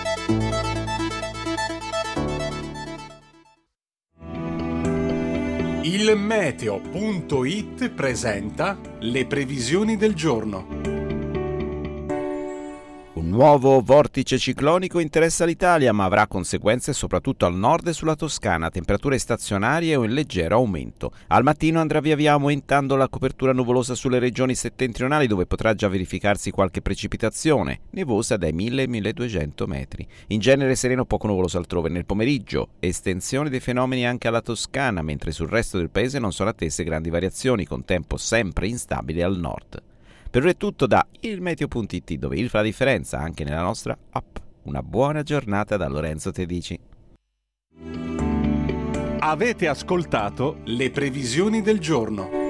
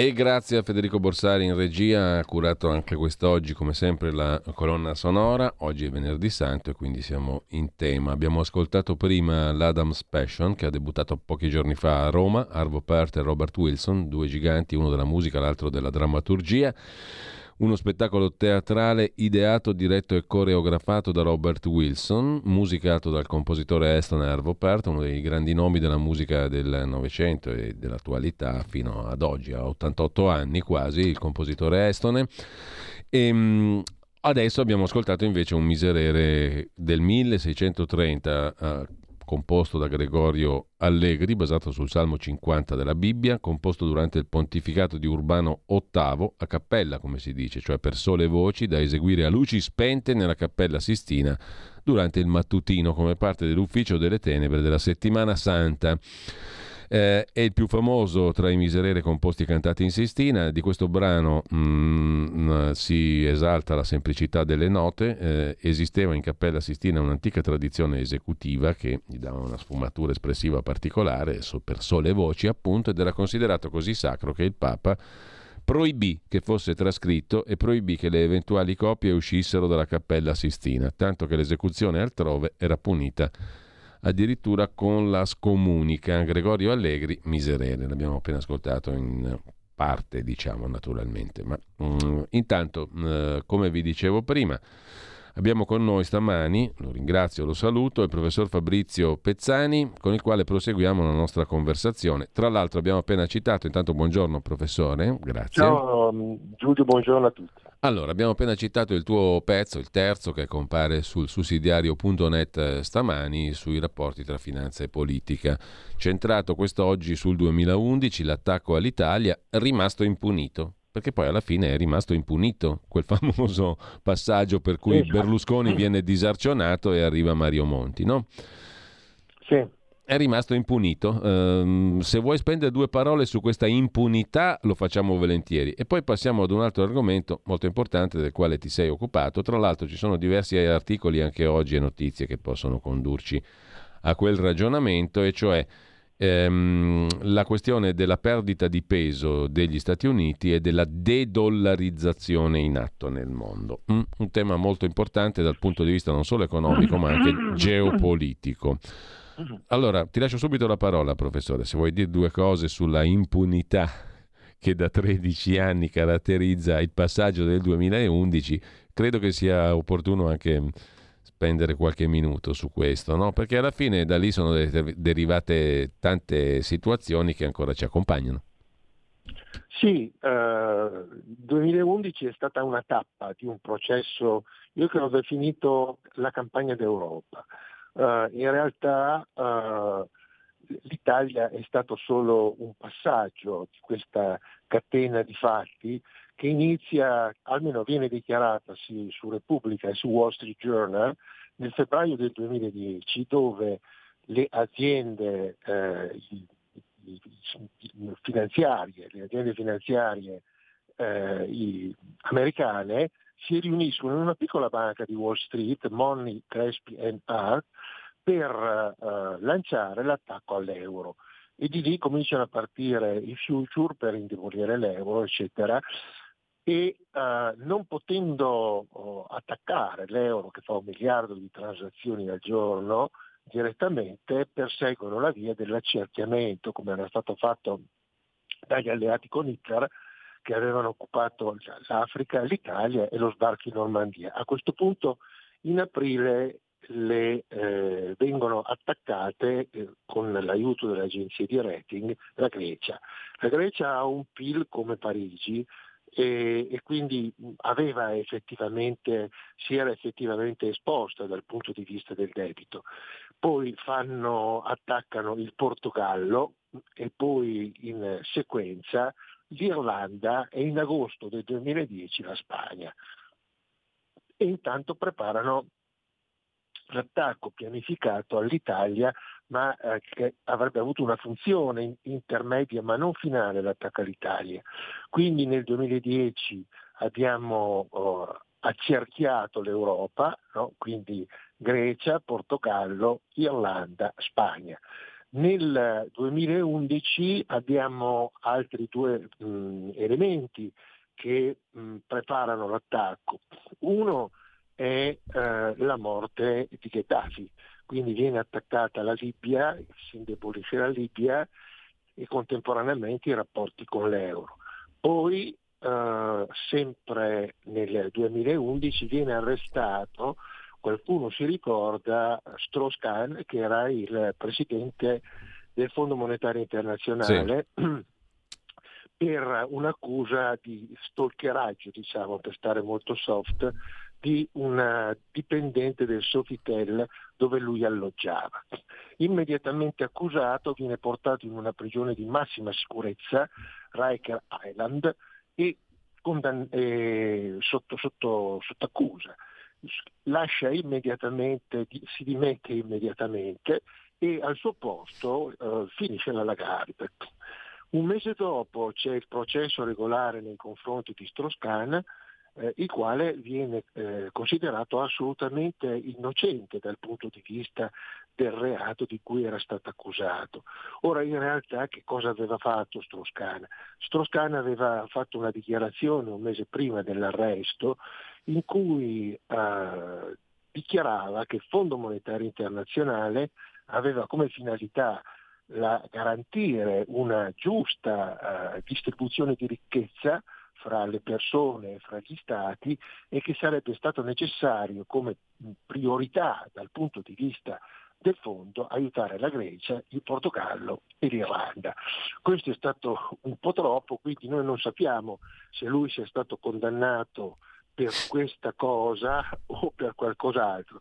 Sta di fatto che si prepara l'attacco all'Italia. L'attacco mm. all'Italia avviene nel settembre del 2011. Noi abbiamo un PIL che sta crescendo, un debito di 1000, 1800 qualcosa miliardi, La, il rating era buono a BB e uh, che cosa succede? Che l'attacco all'Italia viene sfia, sferrato violentemente, tant'è che mh, nel giro di una settimana i, lo spread viene eh, aumentato di 600 basis points 600 basic points. Sì. Questo perché? Perché era necessario dare un colpo secco eh, allo stomaco per impedire qualsiasi reazione, quindi si scatenano i giornali che dimostrano la loro connivenza con gli autori del colpo e si arriva alla destituzione di, eh, del governo Berlusconi. L'unico che aveva capito le cose era stato Tremonti, ma rimase inascoltato. Nel 2012 con il nuovo governo abbiamo alcune cose, cioè primo abbiamo eh, che eh, il nuovo governo aumenta, eh, aumenta il debito, eh, diminuisce il PIL, e guarda caso lo spread diminuisce, non sale.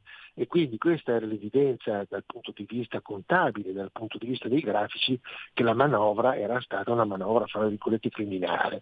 No? Noi non abbiamo potuto protestare perché non avevamo la forza per farlo.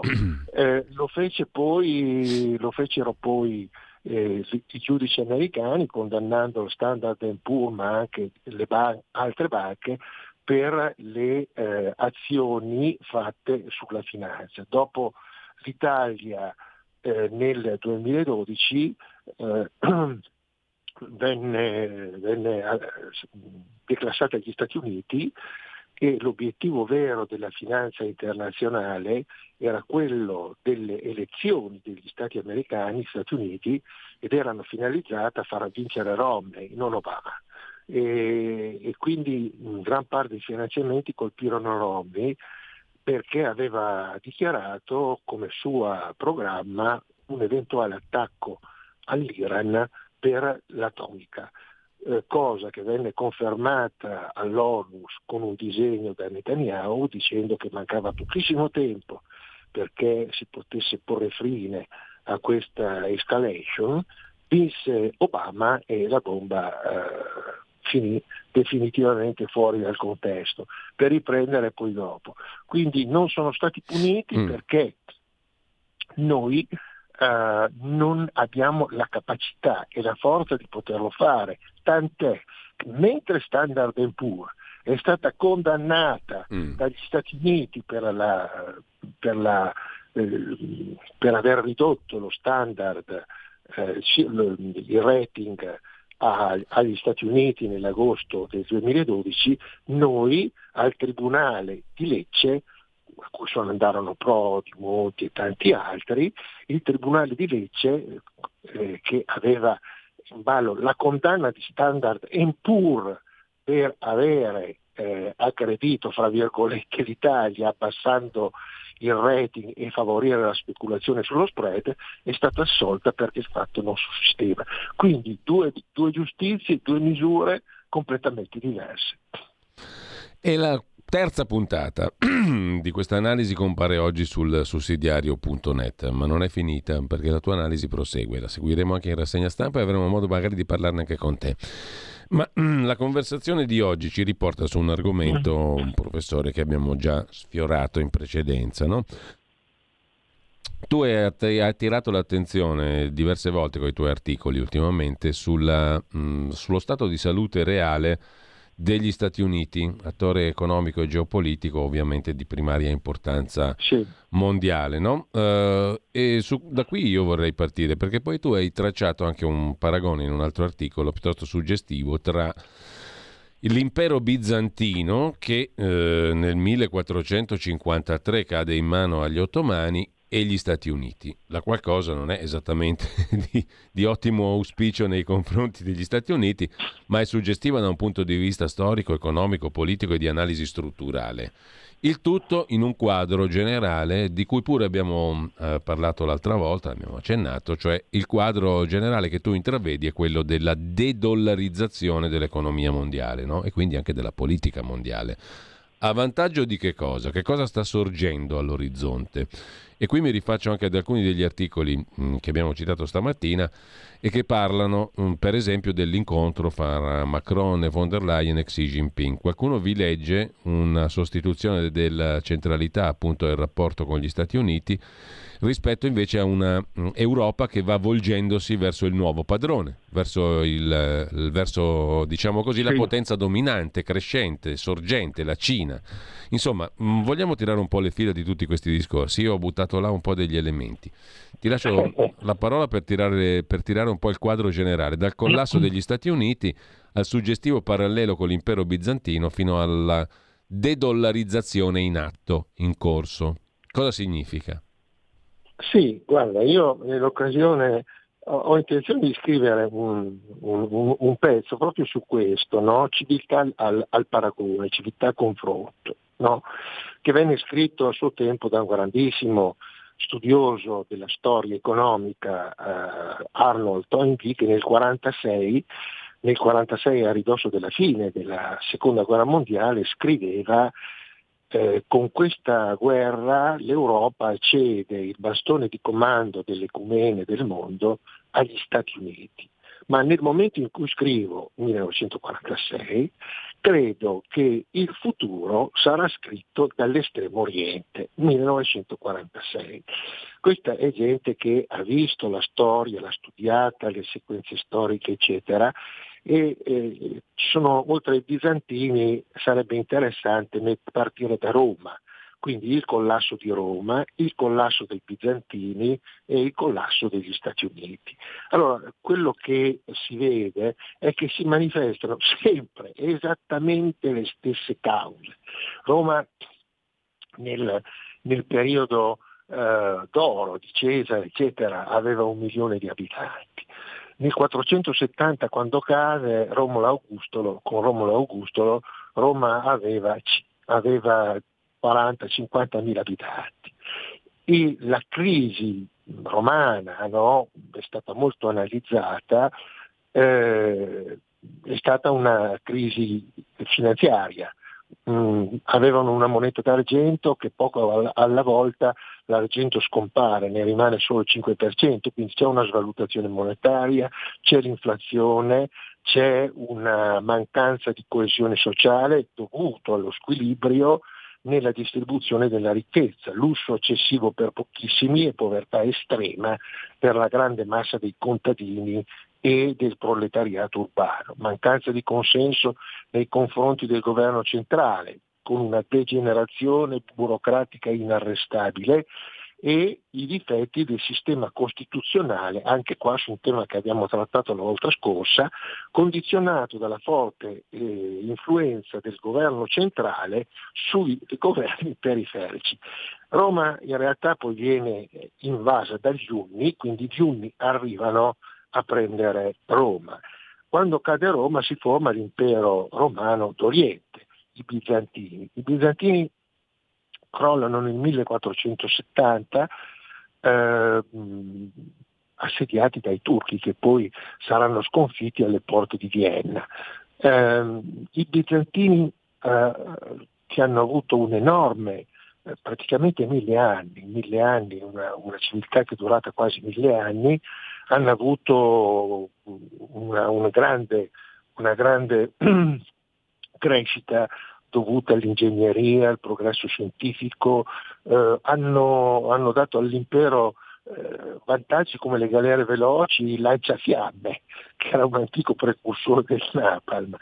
Nel massimo della, della gloria i bizantini avevano 800.000 cittadini e quando Costantino, Costantinopoli cadde nelle mani dei turchi ne aveva 50.000, eh, i turchi poi cambiarono il nome di Costantinopoli in Istanbul. Eh, per i bizantini eh, è successa la stessa cosa, cioè una, hanno trascurato i valori civici, i valori morali, eh, si sono disinteressati dell'esercito, non hanno ampliato l'esercito e la marina che erano diventati anemici, eh, divennero sostanzialmente compiaciuti del risultato che avevano ottenuto e però la maggior parte della gente viveva fuori da una città che era diventata sporca e maltenuta. Quindi venne il crescente potere del, degli ottomani, degli ottomani eh, rese progressivamente debole le eh, ultime generazioni dei bizantini. Ora, eh, per passare agli Stati Uniti, eh, diciamo che da nessuna parte è scritto che l'America abbia il diritto di nascita di rimanere la civiltà preminente del mondo. Eh, una Cina in ascesa sembra simile agli ottomani che hanno attaccato i bizantini e agli Unni che hanno attaccato l'antica Roma. Quindi eh, esiste una, una, continuità nella storia no? e proprio Toynbee nella sua analisi delle civiltà confronto, che suggerisco di leggere agli, agli, a quelli che oggi sentono l'incontro, dove lui fa un'analisi di tutte le civiltà, di come eh, cadano e il modo con cui una società collassa è sempre lo stesso, sempre lo stesso. Sì. No? E quindi eh, per gli Stati Uniti, eh, sia per i romani che per i bizantini, c'è una svalutazione monetaria, un'inflazione, una grande eh, divario fra i ricchi e i poveri, eh, una mancanza di attenzione, un altro aspetto è una, una burocrazia eccessiva e poi... Pronto? Sì, sì, sì, ti sentiamo professore. E, e, poi soprattutto uh, la corruzione, quindi la corruzione, la, la burocrazia eccessiva, eccetera. Quindi negli Stati Uniti abbiamo anche il calo dell'esercito la scarsa attenzione alla politica, quindi la scarsa attenzione alla politica che ha indebolito e sta indebolendo gli Stati Uniti. No? Quindi abbiamo da una parte una, eh, diciamo, sia romani, bizantini e Stati Uniti ricorrono alla stampa di carta moneta, insomma, no? E qui viene fuori il petrodollaro. Il petrodollaro in realtà nasce nel 73 eh, perché eh, gli americani non potendo più eh, utilizzare l'oro per stampare, c'era un, un, un, vincolo per cui si potevano stampare una determinata quantità di monete a condizione che ci fosse una determinata quantità di oro. Loro non ce l'hanno più e quindi iniziano unilateralmente nel 71 inizia quello che io ho chiamato una rivoluzione finanziaria e quindi gli americani eh, non avendo oro stampano si arrogano il diritto di stampare all'infinito tutta la carta moneta che vogliono, ma è una carta moneta che non ha nessun sottostante valore reale. Ora, in realtà il rischio di un'operazione di questo genere è quello di avere un'inflazione che rende poi eh, la moneta priva di valore. Per fare questo, su indicazione di Kissinger, nel 1973 gli americani fanno un accordo con l'Arabia Saudita, i produttori di petrolio, e obbligano, convincono, obbligano insomma, i produttori di petrolio a farsi pagare petrolio solo in dollari, eh, mm. contro la promessa di una protezione militare. Contemporaneamente viene fatto sempre nello stesso anno, viene istituito il modello SWIFT, che è un modello dollarocentrico per cui tutte le operazioni che i paesi occidentali devono fare nei confronti eh, di acquisti all'estero devono essere fatti da dollari. Questo che cosa ha comportato? Ha comportato il fatto che il dollaro è diventata la moneta di riserva mondiale. Perché? Perché dovendo comprare come l'Italia, come la Germania, come la Francia, come gli altri paesi, ehm, dollari, eh, è stato possibile da una parte negli Stati Uniti stampare tutta la moneta che volevano. D'altro canto c'era sempre qualcuno che aveva bisogno di tenere in casa la moneta o le obbligazioni di Stato americane perché erano necessarie per pagare, per mm. pagare il petrolio. E, lì... e adesso la musica sta cambiando. Adesso la musica sta cambiando, volevo fare un'altra osservazione. La ah. Cina e il Giappone sono quelli che hanno una quota maggiore di debito eh, degli americani nelle loro casse, insomma. Uh, e questo a mio parere perché? Perché la Cina e il Giappone sono le uniche due nazioni che non hanno neanche un goccio di petrolio e quindi hanno dovuto per acquistare petrolio acquistare quantità consistenti di dollari e investire la quantità di dollari in treasury bond americani. Ora, a questo punto siamo andati avanti eh, molto, sino alla caduta del muro noi abbiamo avuto un'inflazione pazzesca, abbiamo avuto delle conseguenze finanziarie molto gravi dal punto di vista della tenuta del paese. Tant'è che il 92, che tu hai fatto riferimento al Britannia, sì. non è casuale, perché eh, l'attacco, anche lì la finanza nel 91 attacca l'Italia, attacca l'Italia con Soros, Soros attacca l'Italia e la, e la, la lira italiana e la sterlina inglese. La Banca d'Italia si dissangua per eh, bloccare l'attacco di Soros e però noi perdiamo, abbiamo un problema di svalutazione della moneta che sarà da una parte eh, sostenuto dal prelievo forzoso di notte che eh, Amato fece sui conti correnti sì. di tutti gli italiani. Contemporaneamente eh, in quel 92 ci furono altri due fatti che resero estremamente debole il paese. Uno fu la, la, la, la morte di Falcone e di Borsellino, eh, l'attacco della mafia, sempre sì. nello stesso anno, e contemporaneamente lo scoppio di Tangentopoli necessario per estromettere due politici co- complicati e non graditi allo Stato americano che erano Andreotti e Craxi. Contemporaneamente sul Britannia, dove c'era presente anche Ciampi, non solo, non Draghi. Solo, non solo Draghi, e c'era anche Prodi, c'erano Prodi, Ciampi e, e Draghi, vennero, fra virgolette, svenduti i gioielli di famiglia del paese. Per tornare a, a noi, è molto interessante il tema della de-dollarizzazione, sì. che è una conseguenza della uh, aumentata debolezza degli Stati Uniti nel tenere o nel sostenere la loro moneta. No? Uh, il, problema, il, problema, a me ha fatto impressione questo, insomma, no? che la storia, si diceva la volta scorsa, che Lenin no, diceva ci sono decenni in cui non succede nulla e settimane in cui succedono decenni. Allora quello che noi assistiamo oggi attraverso, adesso individueremo i vari punti, insomma, la mm. Cina, l'Arabia, l'Iran, l'Argentina, il Brasile, il BRIC, la cooperazione di Shanghai, eccetera, un anno fa a nessuno sarebbe venuto in mente una cosa di questo genere. E quello che colpisce è la rapidità con cui questi fatti si stanno verificando. E quando Xi Yan è andato a trovare Putin, nell'ultimo incontro che hanno fatto a Mosca, ha fatto una dichiarazione non banale, eh, o non parla o, o, dice qualcosa comunque mm. di rilievo, ha detto stanno succedendo cose che succedono ogni cento anni. e lui aveva in mente chiaramente questa operazione. Che cosa succede?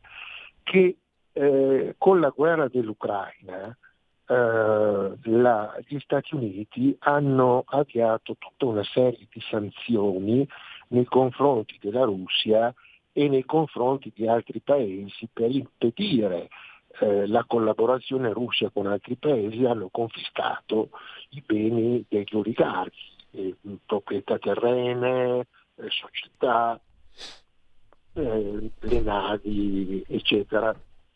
Ora, in realtà questa operazione che non ha dato i risultati sperati di eh, mettere in ginocchio la Russia che eh, non ha debiti, che ha un rublo che si è persino rivalutato, ma ha messo in ginocchio l'Europa eh, e ha dato l'impressione sostanzialmente al mondo intero di un esercizio egemonico della moneta.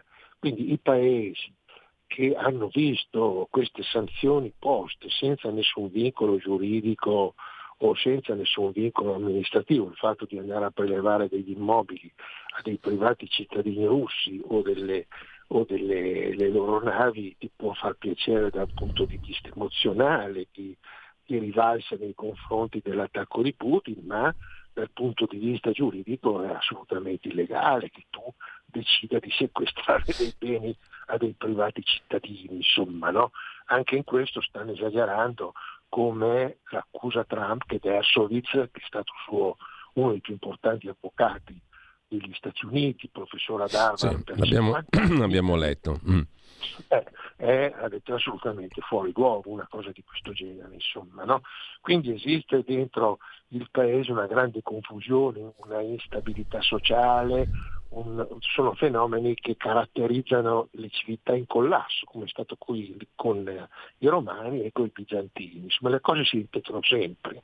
E cosa è successo?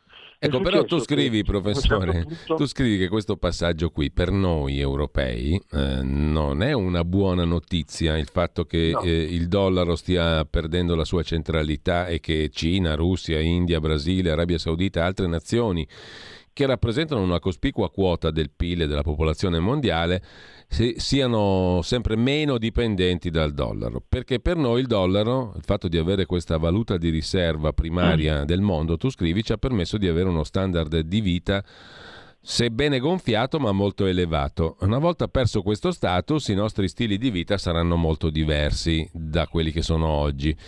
Perché pensare che dal secolo americano si passi al secolo cinese, io ti dico la verità, qualche paura ce l'ho, perché non mi sembra un passaggio di straordinario no, eh, no, guadagno eh... civile, diciamo così. La civiltà no. cinese sarà una civiltà millenaria, ma non mi si confà molto se devo parlare da cittadino italiano ed europeo. Credo che, credo che, siamo tutti d'accordo su questo, ma eh, il problema, eh, siamo tutti d'accordo ma dovremmo essere tutti d'accordo su un'altra cosa, cioè che la colpa è nostra, perché alla fine noi abbiamo, ci siamo adagiati eh, assolutamente in modo passivo rispetto uh, agli Stati Uniti, quindi subendo le, le indicazioni, le sanzioni e eh, oggettivamente con un bassissimo livello di politica, cioè non c'è stata una politica europea che ha cercato una forma di autonomia, non, non dico di distacco necessario dagli Stati Uniti, ma affermare una sua indipendenza anche per porsi come eventuale mediatore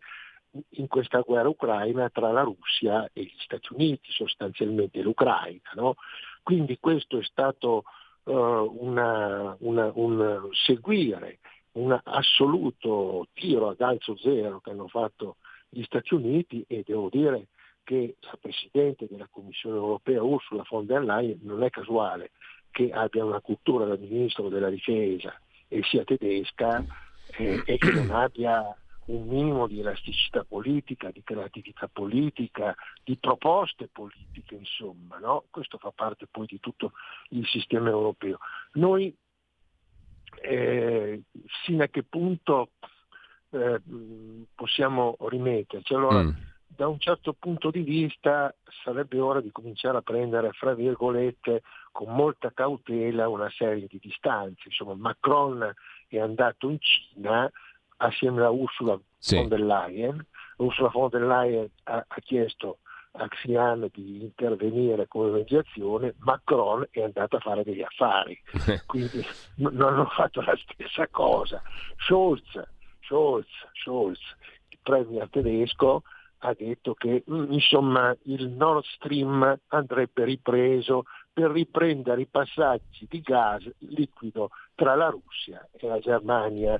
No? E quindi mh, mm, la, la, la, Francia ha fatto un accordo con la Cina, eh, su, con un'azienda importante eh, francese, la Total, mm. ha fatto un, un, accordo con un'impresa cinese per lo scambio di gas liquefatto da farsi in yuan o renminbi, non in dollari. Questo d'accordo sì, con sì. la Francia, sì. quindi stiamo parlando di sanzioni. Senti, ma l'euro, e... l'euro in tutto questo quadro cosa diventa? Cos'è?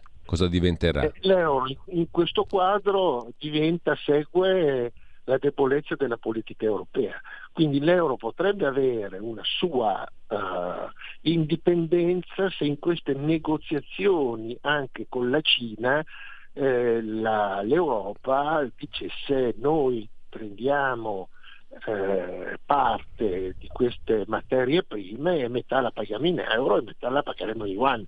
Cioè non devi non devi far saltare completamente l'euro, ma devi mantenerlo in vita con delle transazioni eh, con, con, altri paesi, insomma.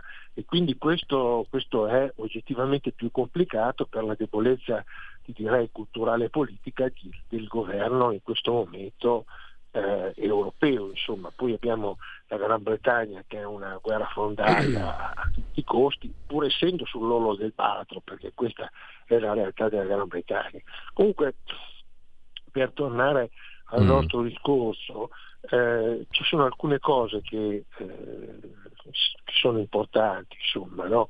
e che eh, la dedollarizzazione è cominciata attraverso un, in un modo estremo, se facciamo riferimento a un ultimo mese, no? mm. non all'ultimo dieci anni, agli ultimi mesi, no? noi abbiamo visto che la storia come una pallina di neve no? che viene giù poco, poi sempre un po' di più, poi sempre un po' di più, poi tutti dicono ma no, ma si fermerà, ma si fermerà, poi improvvisamente acquista una velocità e diventa una palla che poi rompe, rompe, rompe tutto, insomma. No? Allora, il, ci sono stati alcuni fatti che hanno, insomma, innanzitutto i BRICS, i BRICS che sono Brasile, Russia, Russia India. India e Cina, eh, hanno, oggi rappresentano il 40-45% della popolazione mondiale e hanno un PIL che eh, tende a essere superiore al 30% del PIL mondiale.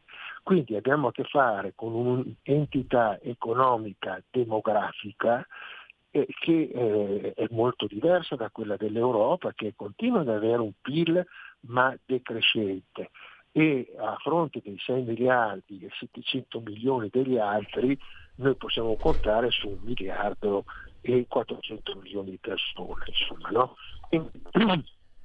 questa, questa presa di coscienza dovrebbe essere fatta per capire che non possiamo far finta di niente di fronte a fatti che ci succedono e che ci possono destabilizzare.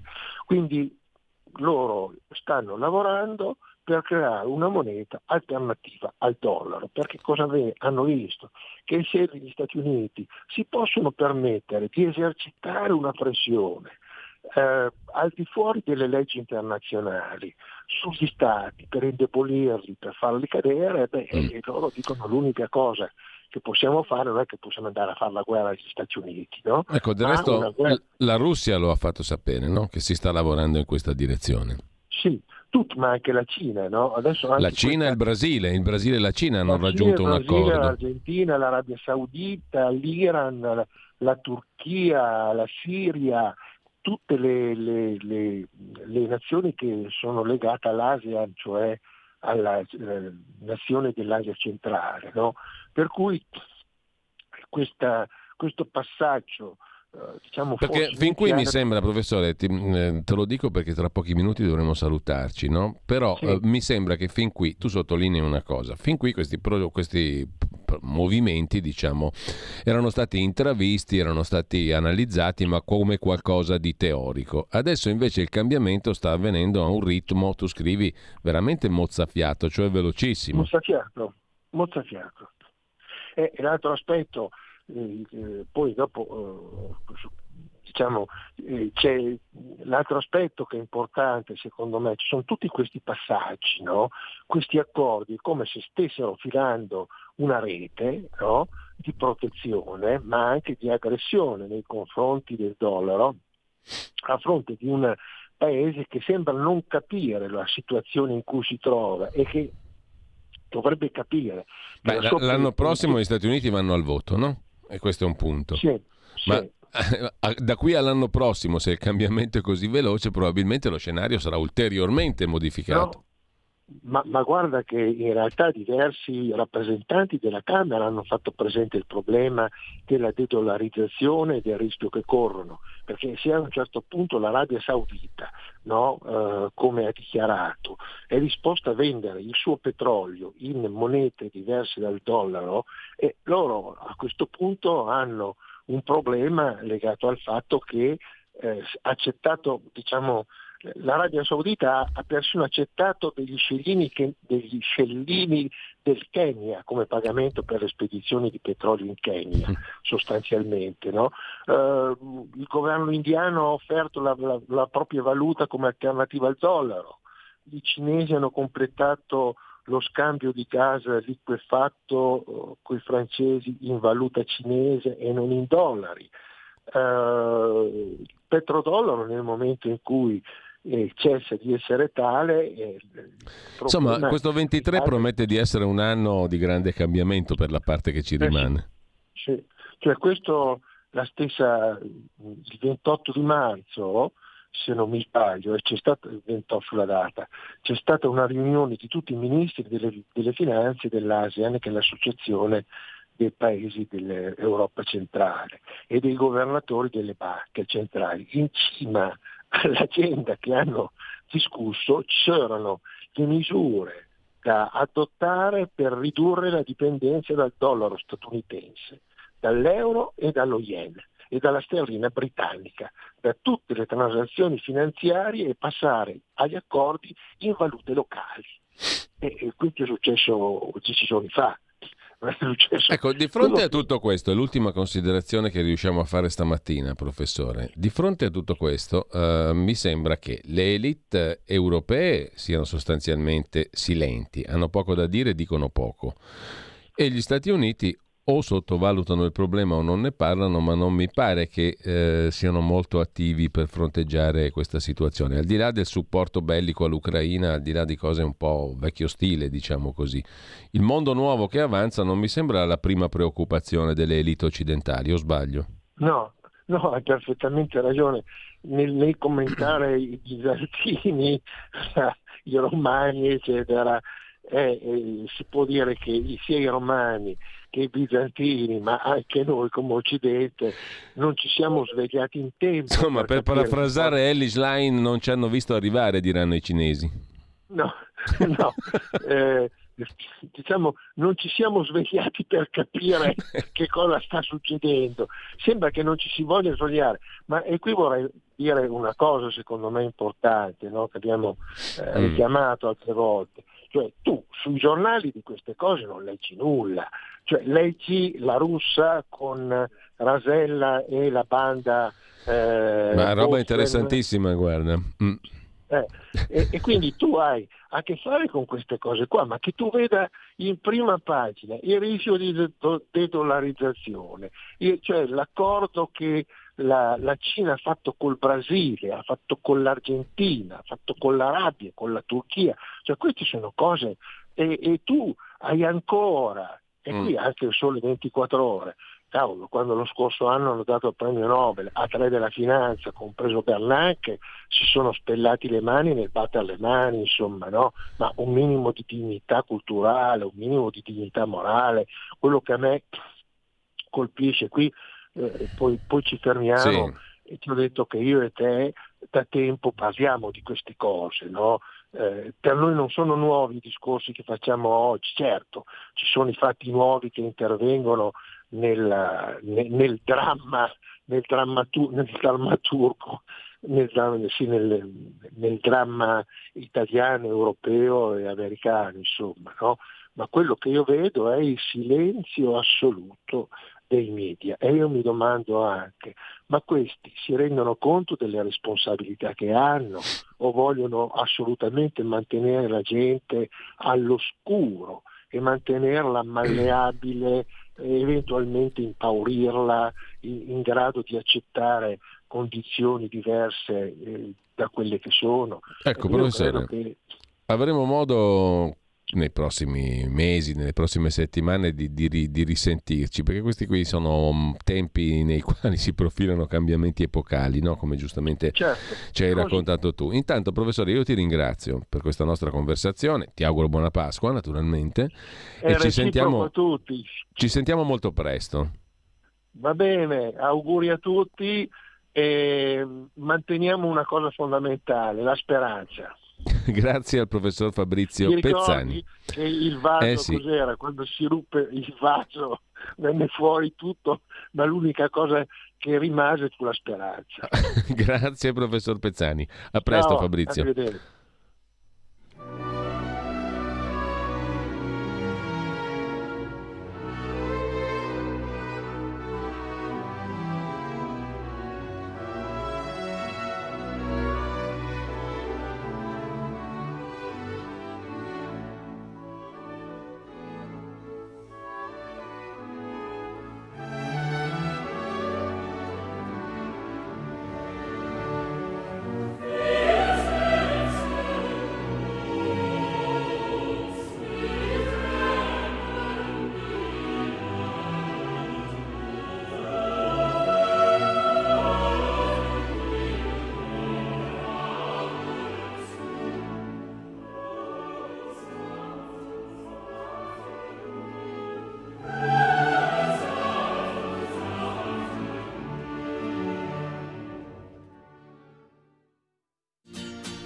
Il sussidiario.net per non andare a scuola dai cattivi maestri.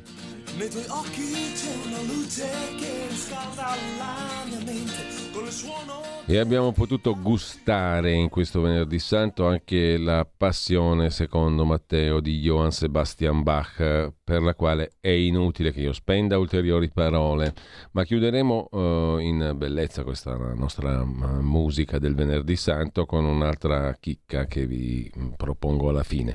Ne parliamo dopo, intanto io do il benvenuto e il buongiorno ad Alessandro Cappello, coordinatore editoriale di ilsussidiario.net. Ne abbiamo appena parlato del sussidiario, terza puntata dell'articolo del professor Pezzani che avevamo con noi fino a pochi minuti fa. Intanto buongiorno Alessandro, grazie per essere con noi. Buongiorno Giulio. Allora, parliamo quest'oggi di un tema che abbiamo veramente percorso a lungo in questi giorni, di cui si continua a parlare, del quale si continuerà a parlare anche in futuro, perché si occupa il sussidiario, ma ce ne stiamo mm, occupando tutti, di PNRR. Questa sigla ormai ci è divenuta familiare, no? al di là di ciò che esattamente significhi. Eh, è stata venduta come una quantità esorbitante di soldi che arrivano dall'Europa per fare investimenti infrastrutturali importantissimi, per fare questo, quello e quell'altro ancora in Italia eh, una massa di risorse finanziarie da tramutare in progetti appunto economici, infrastrutturali, di sviluppo, eccetera. Le cose non sono esattamente così rose come stiamo cominciando a capire. Il sussidiario.net se ne è occupato anche con una bella intervista col professor Stelio Mangiameli, che è stato anche nostro ospite qualche giorno fa in tema però di Um, eh, riforma del titolo quinto della Costituzione, attuazione del titolo quinto, regionalismo, eccetera, E proprio su questo eh, il professor Mangiamelli si sofferma per spiegare perché i comuni non siano in grado di attuare questo piano o comunque abbiano grandi difficoltà ad attuare il PNRR. Ti lascio subito la parola perché tu a questo punto, caro Alessandro, non ti puoi sottrarre, ci devi spiegare tutto su questo PNRR. Dobbiamo uscire dalle sigle e cercare di capire che cos'è, cosa produce, cosa non produce, perché non funziona. Insomma, eh, quello che è certo mi sembra, Alessandro, è che noi siamo il paese europeo che di gran lunga, quasi dieci volte più del secondo paese, ha fatto ricorso a questi fondi. Noi ci siamo indebitati sul PNRR per eh, una quantità di miliardi esorbitante. Siamo di gran lunga il primo paese europeo per debito contratto sotto questa voce, perché mettiamola così, è anche un debito. Se tu sei bravo il debito lo fai fruttare, se non sei tanto bravo ti rimane il debito e qualcuno lo dovrà pagare. Assolutamente Giulio, intanto hai detto bene, eh, c'è appunto questa narrazione eh, sul, sul, piano nazionale di ripresa e resilienza, appunto PNRR, per cui come dicevi tu eh, sembrano che arrivano in dono un sacco di miliardi. E siccome sono un dono, eh, guai a non spenderli tutti. Guai a sprecare questo ben di Dio che ci piove dal cielo. Mm. Ma appunto la domanda è, ma è proprio come dicono soprattutto i partiti di opposizione? Non è così in realtà, perché tutti questi fondi andranno restituiti, tutti questi soldi che l'Italia utilizzerà appunto eh, non sono a fondo perduto, vanno restituiti, sono a debito appunto. E credo che questo, eh, dire questo vuol dire essere onesti, mm. eh, altrimenti è pura illusione. È pura illusione che saremo sommersi da un fiume di miliardi a fondo perduto che non dovremo restituire, perché questi fondi sono reperiti sui mercati e da questi trasferiti agli stati agli Stati membri, ma poi dovranno essere prima o poi restituiti agli investitori. E, e l'Europa dove troverà i soldi per restituire questi soldi? Chiedendoli agli Stati membri, cioè a coloro che hanno appunto avuto a debito questi, questi miliardi. Tieni conto per, darti, per dare una proporzione, eh, l'Italia ha chiesto e ottenuto 191 miliardi, la Francia 39 miliardi. Quindi eh, la differenza, peraltro lo dice bene il professor Mangiameli, è che mentre i francesi hanno progetti veri, da noi sono solo idee di progetti, non progetti veri. E questo ci mette davvero in difficoltà. Quindi, come dicevo, è un debito che andrà ripagato attraverso nuove tasse eh, sia innalzando anche la percentuale di soldi che l'Italia trasferisce al bilancio dell'Unione. Tra l'altro il professor Mangiamelli parla di un piano PNRR italico concepito in fretta e in modo centralistico e non tenendo conto che nel frattempo è stato distrutto il sistema territoriale, cioè quello regionale, scaricando sui comuni un onere che non sono in grado di sopportare, o no? Esattamente. Peraltro bisogna tener conto che eh, appunto non ci sono più di fatto come, come, c'erano prima le province che facevano un po' da coordinamento. Quindi siamo, come dire, eh, in questo momento nella situazione per cui la nostra pubblica amministrazione non è assolutamente all'altezza del compito di gestire questi, questi progetti questi, questi, diciamo, questi investimenti eh, la pubblica amministrazione appunto è impreparata a gestire i progetti, i comuni di fatto sono il punto debole nell'attuazione del PNRR. Tanti, tanti progetti sono nelle mani proprio dei comuni. Ecco, tra l'altro il professor Mangiamelli fa un'osservazione di carattere strutturale che ci riporta molto indietro nel tempo, cioè al 2001, no? quando è stato riformulato, riscritto dalla sinistra dell'epoca, dal centro-sinistra, il titolo quinto, la famosa riforma del titolo quinto, parte seconda della Costituzione, quella che ha introdotto il cosiddetto federalismo all'italiana.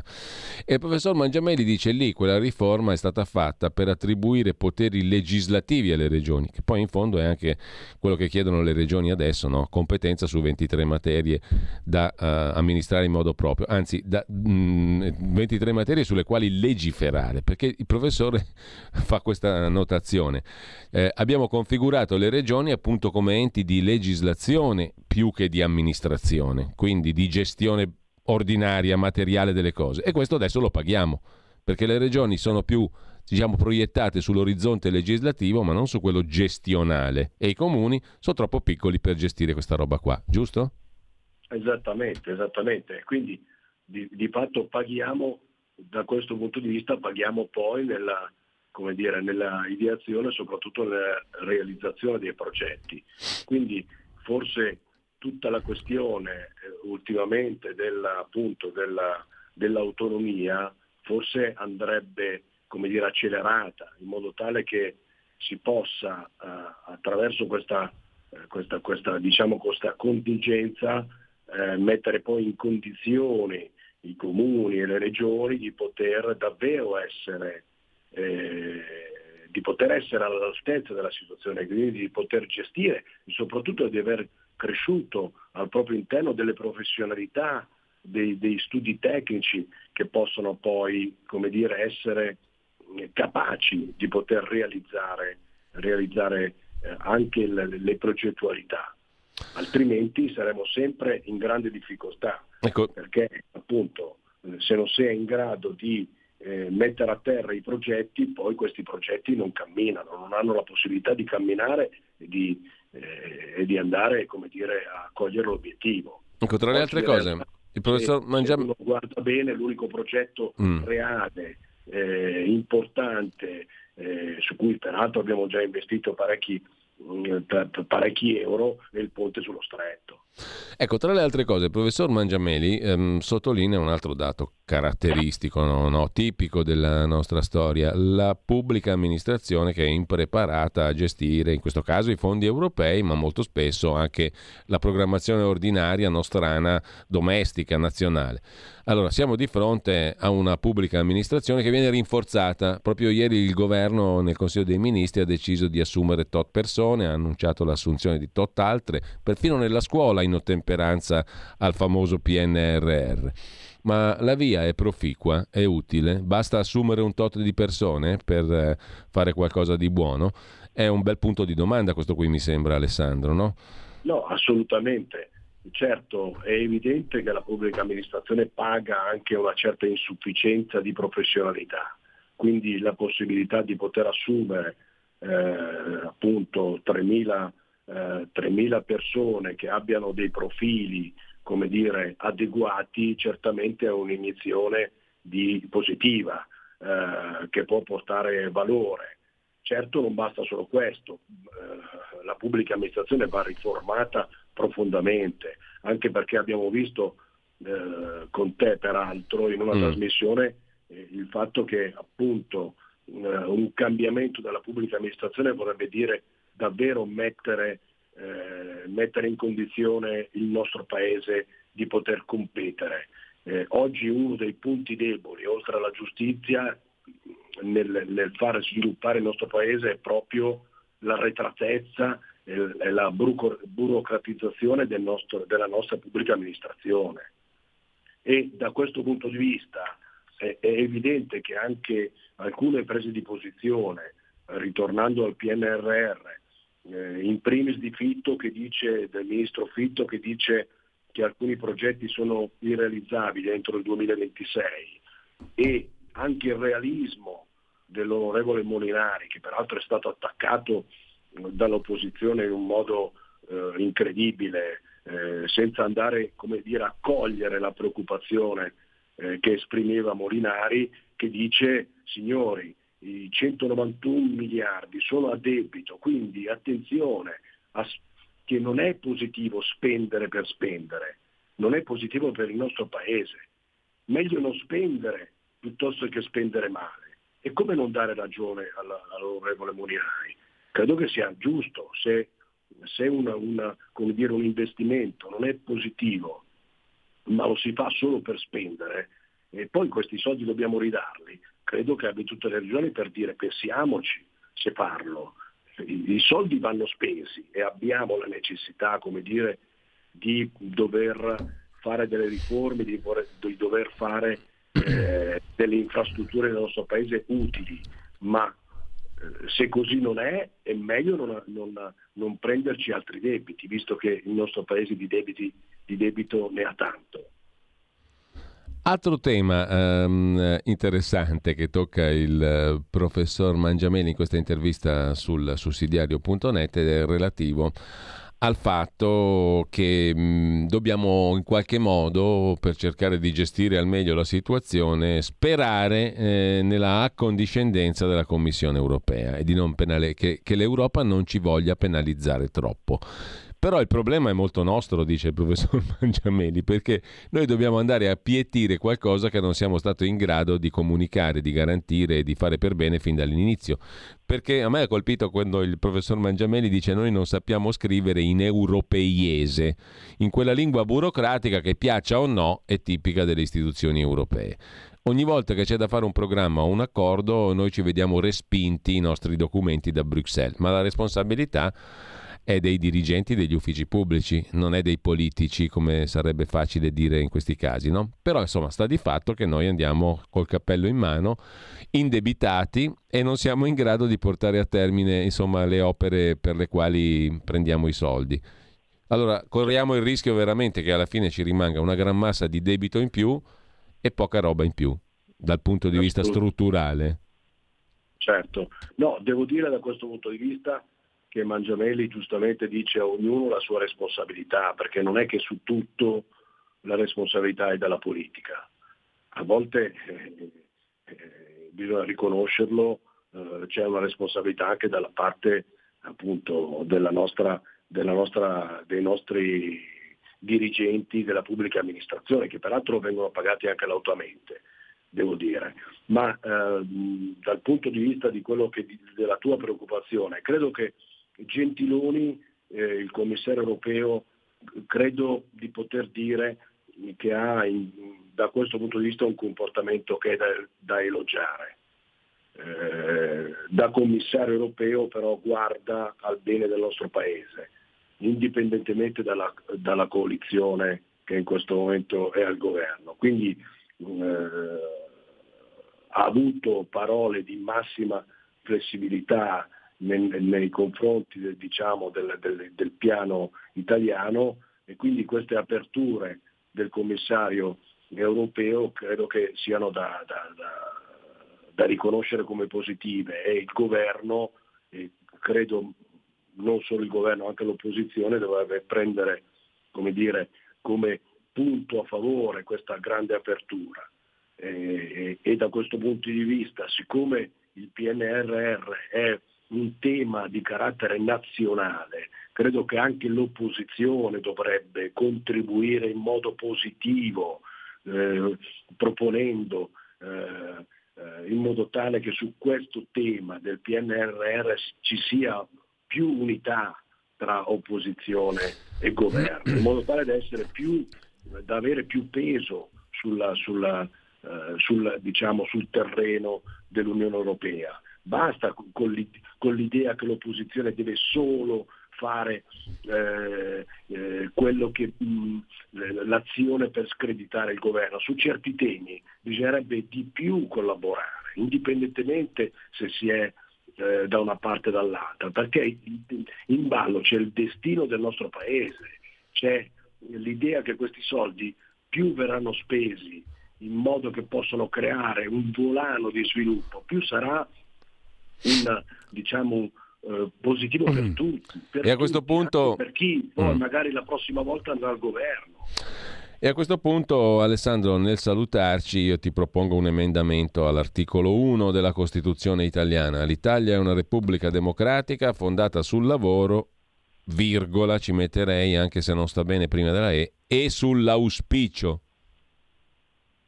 Certo, Cosa ne dici? Eh, assolutamente hai, ragione. Questo è il mio grande auspicio, che ci possa essere nel nostro paese un, un governo, un'opposizione che su alcune questioni, eh, se vuoi anche eh, drammatiche o meno. No, perché il bello è che quando noi c'è qualcosa, quando c'è qualcosa da fare, tu senti dire anche ai politici in questo caso, auspichiamo.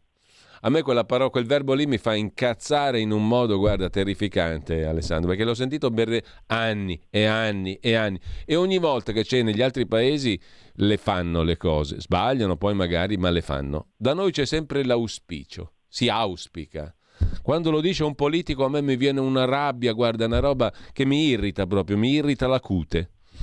Assolutamente, anche perché hai ragione tu, negli altri paesi lo fanno, in Germania quanto tempo c'è stato un governo tra eh, eh, appunto un governo nazionale dove c'erano sia i socialisti che, eh, appunto, il, grosse coalizioni. Che, eh, grande coalizione, per cui dovremmo un po' farlo anche noi, deve, deve esserci la, il, il, appunto non auspicare ma farlo auspichiamolo farlo. insieme Alessandro farlo. così andiamo tutti farlo. felici verso la fine di settimana almeno quello orizzonte di corto periodo così almeno ce la caviamo va? allora io ringrazio Alessandro Cappello come al solito um, eh, ti auguro Alessandro buona Pasqua di tutto cuore io, veramente anch'io ti, ti auguro buona Pasqua e anche a tutti coloro che ci ascoltano e con la Pasqua come dicevi tu prima inizio trasmissione, rivivere la passione, morte e resurrezione del solo uomo che nella storia abbia detto di essere Dio, Gesù di Nazareth. Buona Pasqua. Grazie Alessandro Cappello, un, um, saluto anche al direttore del sussidiario.net Luca Raimondi. Ci salutiamo qua, intanto ci salutiamo anche, direi, forse anche se siamo oltre i tempi, però lo facciamo lo stesso, con un bellissimo brano di Gioacchino Rossini, Stabat Mater Dolorosa. A Jacopone da Todi, siamo nel 1200, XIII secolo, è attribuito il testo dello Stabat Mater, questa preghiera che è una sequenza liturgica che caratterizza il Medioevo e che va ben oltre il Medioevo. Eh, entra nella liturgia cristiana e non solo nei riti e nelle funzioni della settimana santa e del venerdì santo come la Via Crucis, ma anche nel venerdì precedente alla Domenica delle Palme. E, comunque non c'è neanche qui bisogno di, di, sprecare troppe parole, ce lo ascoltiamo questo Stabat Mater di Gioacchino Rossini. Buon ascolto, buona mattina a tutti per tutto ciò che va in onda su Radio Libertà, la pagina Facebook di Radio Libertà, dove c'è anche un bellissimo uovo. Grazie Elisabetta. E non dico altro, grazie Elisabetta che ci ha fatto avere questo bellissimo uomo che potete vedere sulla pagina Facebook di Radio Libertà.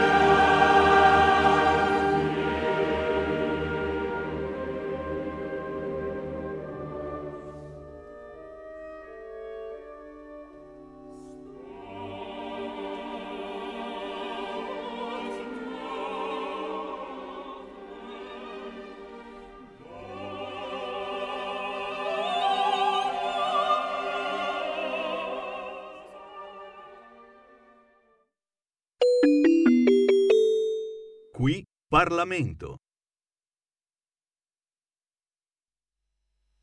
Rossano Sasso ne ha facoltà. Prego, onorevole.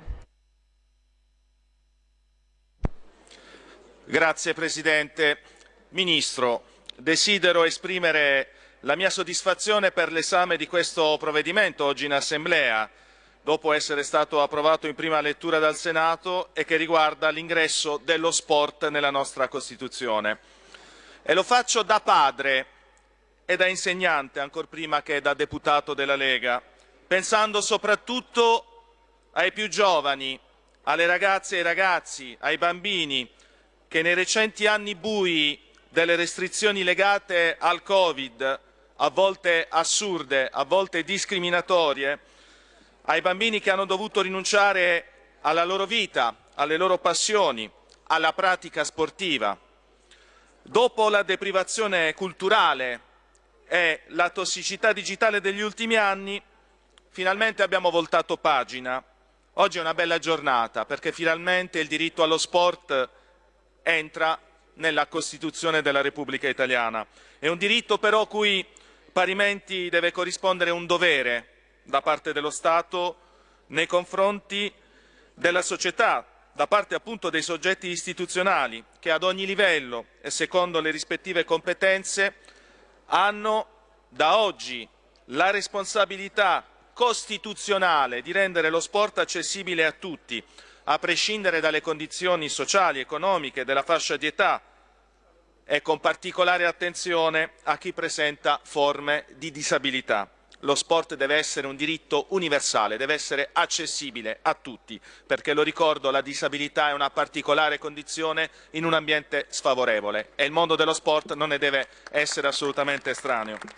L'introduzione dello sport in Costituzione dunque non deve rappresentare ovviamente un punto di arrivo, ma un punto di partenza, un primo passo cui la nostra Repubblica deve impegnarsi a dare sostegno. Oggi ovviamente è maturata una maggiore consapevolezza e sensibilità riguardo alla sua importanza e a ciò che rappresenta nella vita di tutti noi.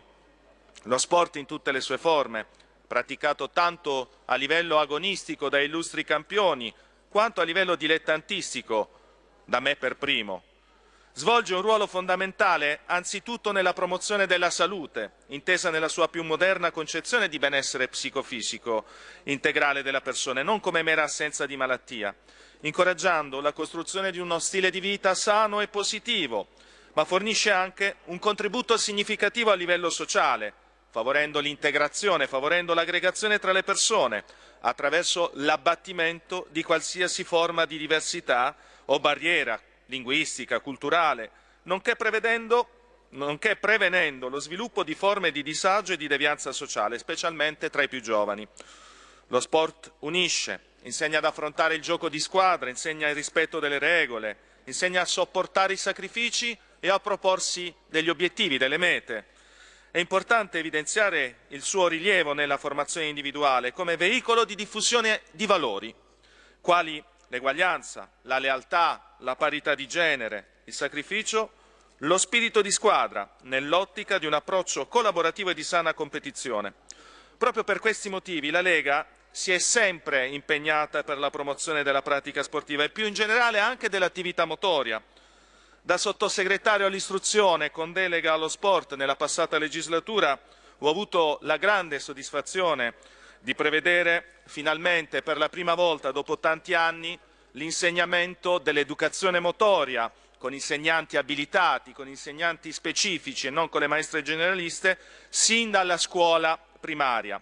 E sempre il gruppo che mi onoro di rappresentare in questo momento ha presentato nella legislatura corrente una proposta di legge per la promozione della pratica sportiva quale parte integrante del percorso scolastico, a partire sempre dalla scuola primaria, nella convinzione che è proprio nei primi anni di formazione che si sviluppa l'identità di un individuo e si costruiscono le relazioni con gli altri, nonché, e questa è una cosa che mi rende particolarmente felice perché mi ricorda quando ero ragazzino anch'io, per l'istituzione dei nuovi giochi della gioventù, un appuntamento annuale che oltre a diffondere la pratica sportiva lo rende una straordinaria occasione di socialità, soprattutto, lo ripeto, dopo anni di pandemia e di deprivazione culturale, oltre che di isolamento sociale.